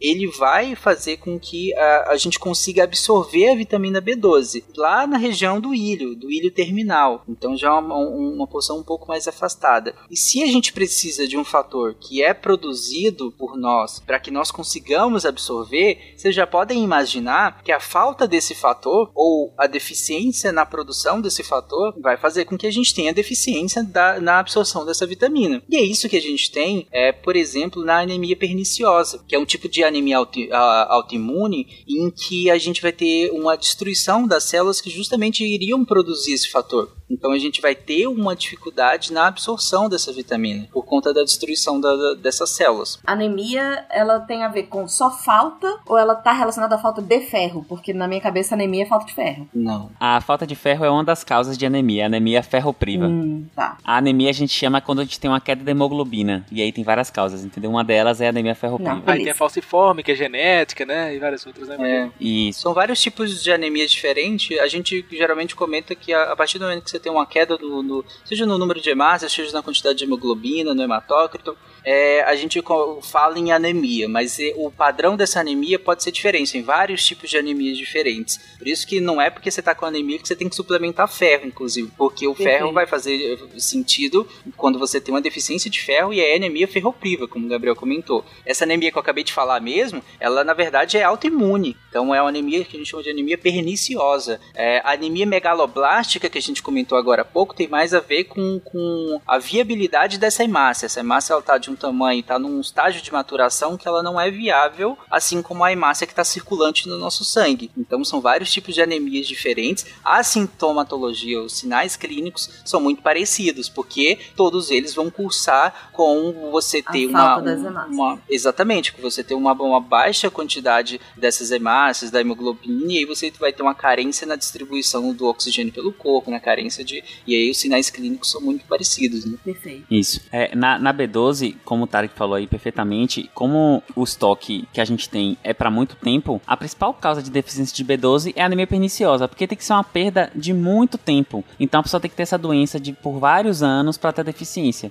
E a deficiência de B12 é uma das principais causas de alterações é, neuronais. Se a área tivesse aqui, ela ia falar inclusive que a, deficiência de B12 entra no diagnóstico diferencial de demência. Às vezes chega um idoso com demência, acha que é Alzheimer, e esse idoso B12 está baixo. Gente. Então esse paciente, na verdade, tem uma hipovitaminose que mimetiza uma demência. E não só demência, é, uma hipovitaminose cronificada, ela faz desmielin, desmielinização dos neurônios, que é tirar aquela capinha de gordura, né, o, a capa de borracha do fio, que acaba gerando é, perdas motoras, sensitivas, que são irreversíveis em alguns casos. Eu, recentemente eu atendi um, atendi um paciente na enfermaria, que foi um caso que a gente vai até relatar, que ele não tinha hipovitaminose de B12, ele tinha a vitaminose de B12, ele tinha uma B12 de zero. Mentira! Ele estava tetraplégico, assim, ele não conseguia se movimentar, ele perdeu o movimento completo do corpo por deficiência de B12. Claro, é um quadro extremamente raro, inclusive vai ser documentado para relato, mas assim, é, como uma deficiência da vitamina pode levar a um quadro bem grave mesmo. Uhum. Caramba. Uhum. É, eu só queria é, complementar uma coisa que tem, no caso da B12, tem a di diferença bastante já descrita entre a vitamina B12 proveniente de comida, né, que aí é basicamente é, alimentos de origem animal, e a suplementação de vitamina B12, que é muito, né, usual entre pessoas que seguem uma alimentação é, vegetariana estrita, né? Ou também vegana, que não consomem nada de origem animal. Porque entre os a, a, B12 presente nos alimentos de origem animal, ela está sempre associada à proteína, né? Os alimentos de origem animal são ricos em proteína e a B12 está meio presa, né, nessa proteína. Então ela só vai poder ser é, liberada dessa proteína para se ligar ao fator intrínseco é, depois que a proteína for toda quebrada, né? For toda desmembrada, digerida, é, pelo ácido clorídrico do estômago. E aí quando a pessoa tem, por exemplo, um problema no, no estômago, não produz ácido clorídrico suficiente, isso pode acarretar a falta, diminuição da absorção, né, de B12. E, entretanto, quando a vitamina é suplementada, ela chega livre, né, no, no, no corpo. Não tem que se, se desfazer da proteína associada. Então a absorção ela já começa já na saliva e, e é muito mais rápida, né? Muito mais fácil. Então é um dos raros casos que, em, em caso de necessidade, a suplementação ela é mais fácil do que a, a alimentação. Entendi. Desde que a gente tenha alguma doença associada, né? Porque como a Bia colocou, a gente precisa de, de, desses, desses mecanismos funcionando bem para que a gente absorva. Assim como para as outras vitaminas também funciona quase da mesma maneira. É, se a gente não tem, por exemplo, a Bia colocou, a gente tem um, uma, uma depressão, uma, uma, deficiência na produção do ácido clorídrico, a gente pode ter dificuldade de absorção da, dessa vitamina. E aí sim, a gente vai ter um, um, um, um indivíduo que tem uma deficiência, que tem um problema a ser investigado e a ser é, tratado né? Não é que a, a população comum vai ter mais dificuldade de absorver a B12, por isso tem que suplementar. Acho que a fala da Bia deixou bem claro que. Se eu, se eu falei isso, não foi o que eu quis dizer. Não, não, eu justamente estou falando que você deixou bem claro que é para pessoas que tenham essa comorbidade, que elas têm um problema. Na, na, você não produzir ácido clorídrico de maneira satisfatória não é comum, é um problema que você tem. Seja porque você está entrando com a medicação que vai fazer isso, e aí vai interferir na sua absorção, seja porque você de fato tem uma doença que vai fazer essa baixa produção. Então, de novo, aqui para fechar essa questão que é da suplementação que nós falamos de todas as vitaminas, distúrbios carenciais. Se você tem carência dessa vitamina, vai se entrar com a suplementação se você faz parte de alguns, uh, alguma estratificação de grupos de risco, digamos assim, que é ter dietas muito estritas, de ter dietas vegetarianas restritas demais, ou dietas veganas nesse caso, e aí sim a gente pode começar a rastrear, a investigar se aqueles sinais que você está apresentando, aquela clínica que você está apresentando, bate com isso. E aí é, vai entrar com a suplementação caso seja necessário. Isso vale para todas as as vitaminas que nós citamos até agora. Porque para todas as vitaminas que nós citamos até agora, não há evidência reformulando, há evidência na real de que suplementar essas vitaminas que nós citamos até agora não vai prevenir nenhuma doença que não seja carencial. Então, se você não tem nenhuma carência, se você é um adulto saudável, você não vai precisar da suplementação de nenhuma e nem de rastreio. Então, pare de chegar no médico e ir rastreado também. Uhum. Ah, eu quero ver, eu quero dosar a minha vitamina tal porque eu quero ver como é que tá. Não precisa. Se você é um adulto saudável, você não vai precisar disso. E se você precisar, quem vai delimitar isso é o profissional. Então você reporta e ele vai te ajudar a seguir por esse caminho onde vai ser, se preciso, dosado e aí vai entrar com intervenção. Mas de modo geral, você não precisa dosar, de modo geral, você não precisa suplementar. Não tem evidência que vai melhorar nada. O que você precisa é comer comida de verdade e variada, comida crua e comida cozida, porque só cozida você vai perder um monte de vitaminas, né, no, no, no cozimento, a temperatura, a exposição. Então, assim, o que você precisa é comer comida variada, variada. Quanto mais variada, melhor. Maravilha! Nesse nosso episódio que está vitaminado com mais duas horas de duração. e metade do conteúdo. Exatamente. Foi tudo planejado, gente. Já tava. Olha aqui, a gente terminou a vitamina B, tá vendo? A e B. Foi tudo planejado. A gente ia seguir só A e a B. Em, em que, em que B tu notou que tinha caído num golpe? Né? Eu tô vendo. O velho golpe da pauta grande. Não, não é nem o golpe da pauta grande. É um golpe de criança. Os caras estão contando A, B, B2, B3. Roubou na contagem. Muito bom. Maravilha. Nesse cast, então, só fazendo um, um- um fechamento aqui, a gente viu, a gente só começou a arranhar aí um pouquinho a superfície pra falar de vitaminas, já que a gente só chegou na B. Mas ah, o que a gente pega desse site, desse, desse site, desse ah, episódio todo é ahn, a importância da alimentação que a Bia trouxe agora no final, a importância da, do, do cuidado que se tem que ter com a suplementação, que ela só deve ser feita com um acompanhamento médico, e como é importante a gente estar atento ao que a gente come e como vários problemas que podem, tá podem parecer doenças seríssimas, que ou sintomas de doenças muito sérias, que na verdade a gente consegue resolver, ou conseguiria resolver se todo mundo tivesse muito mais acesso a uma boa alimentação. Ahn, é isso, a- além de você ter cientistas com éticas duvidáveis, Duvidosas. Duvidosos, obrigada. Ah, de ter cientistas com éticas duvidosas por aqui. Vocês querem falar mais alguma coisa? Tão felizes? Polêmica boa vem no próximo episódio. Eita, eita. É. Acho que a polêmica maior é no próximo mesmo. Polêmica boa vem no próximo. Vitamina C, vitamina D e vitamina E. Eita, vai ser só polêmica uma atrás da outra. Então, para os fãs da vitamina B3, niacina, assinem esse podcast para no próximo ser avisado. E venham tretar com a gente.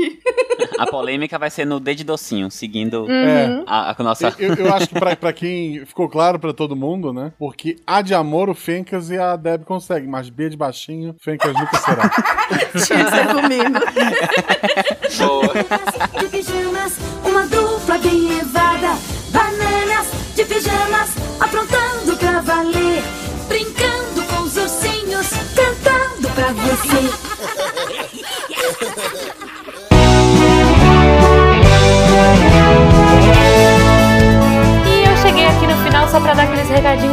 Marotos, agradecer a todos vocês, nossos patronos que fazem a ciência divertida, que a partir de um real pelo PicPay, Padrinho ou Patreon ajudam a gente e ajudam o projeto a continuar. Eu gostaria de dizer que se vocês quiserem trocar ideia com a gente naquele Fala Que Eu Discuto, é no contato arroba sicast.com.br.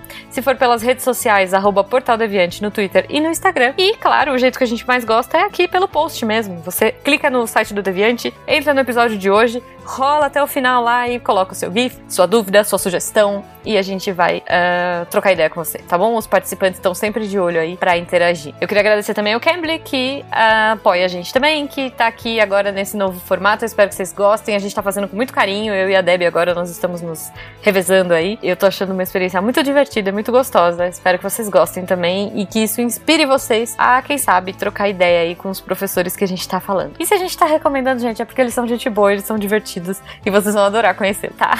Então, espero que vocês tenham um ótimo final de semana. Vamos ficar com a Deb agora e com os textos da semana. Cola aí, Deb. Beijo pra vocês. Tchau. Quem lê os textos da semana põe o dedo aqui que já vai fechar. Eu li! Que maravilha, Nime. O que, que a gente teve essa semana? Segunda teve texto. Quando resistir não é benéfico ao ser humano. Os mecanismos evolutivos de resistência das bactérias, da Karen Kolbe.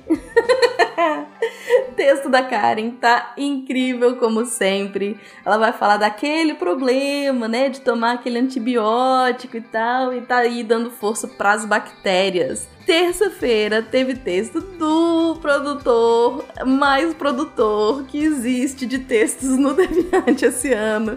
Lenny Machado, maravilha incrível, meu salvador de semanas de texto. Ele escreveu Qualidade do Mel, Adulteração na Cadeia de Suprimentos, parte 1. Eu vou dizer que eu já estou ansiosa pela parte 2, porque o texto tá incrível, vale muito a pena visita lá www.deviante.com.br para dar uma olhada. Quarta-feira, anime? Quarta-feira teve texto do Felipe Novaes.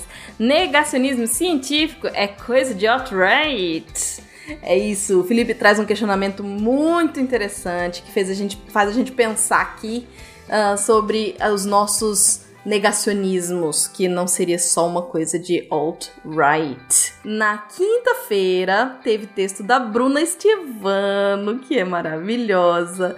Ela fala sobre colagens na música, parte 1, a genialidade de Draft, Daft Punk. É, ela fala de colagem na música, a gente não tinha ideia do que era. Ela traz um exemplo fantabuloso, tá valendo muito, muito, muito a pena. E na sexta-feira, a gente teve texto da Jill, a pandemia e a síndrome de burnout. É, você me, me, me excluiu mesmo hoje, né? Assim, deixa eu falar, foi nada. então termina aí, Nimi. Então, a Jill é muito boa, né? Vai lá ver o texto dela que saiu aí sexta-feira, fresquinho, daí 10 horas da manhã. Mas se você. Eh, todos esses textos, tá vendo? Nem sei falar. Todos esses textos você encontra em www.deviante.com.br. E se você quer se tornar um redator deviante, é só mandar e-mail para contato.sicast.com.br. E é isso. Aqui é ali, na verdade, é a Deb Cabral, editora do portal Apagando a Luz, Doutor Deviante. E eu sou o Nime. Tchau, gente. Clique. Este programa foi produzido por Mentes Deviantes. deviante.com.br. Este programa foi editado por Tapcast. Edições e produções de podcast.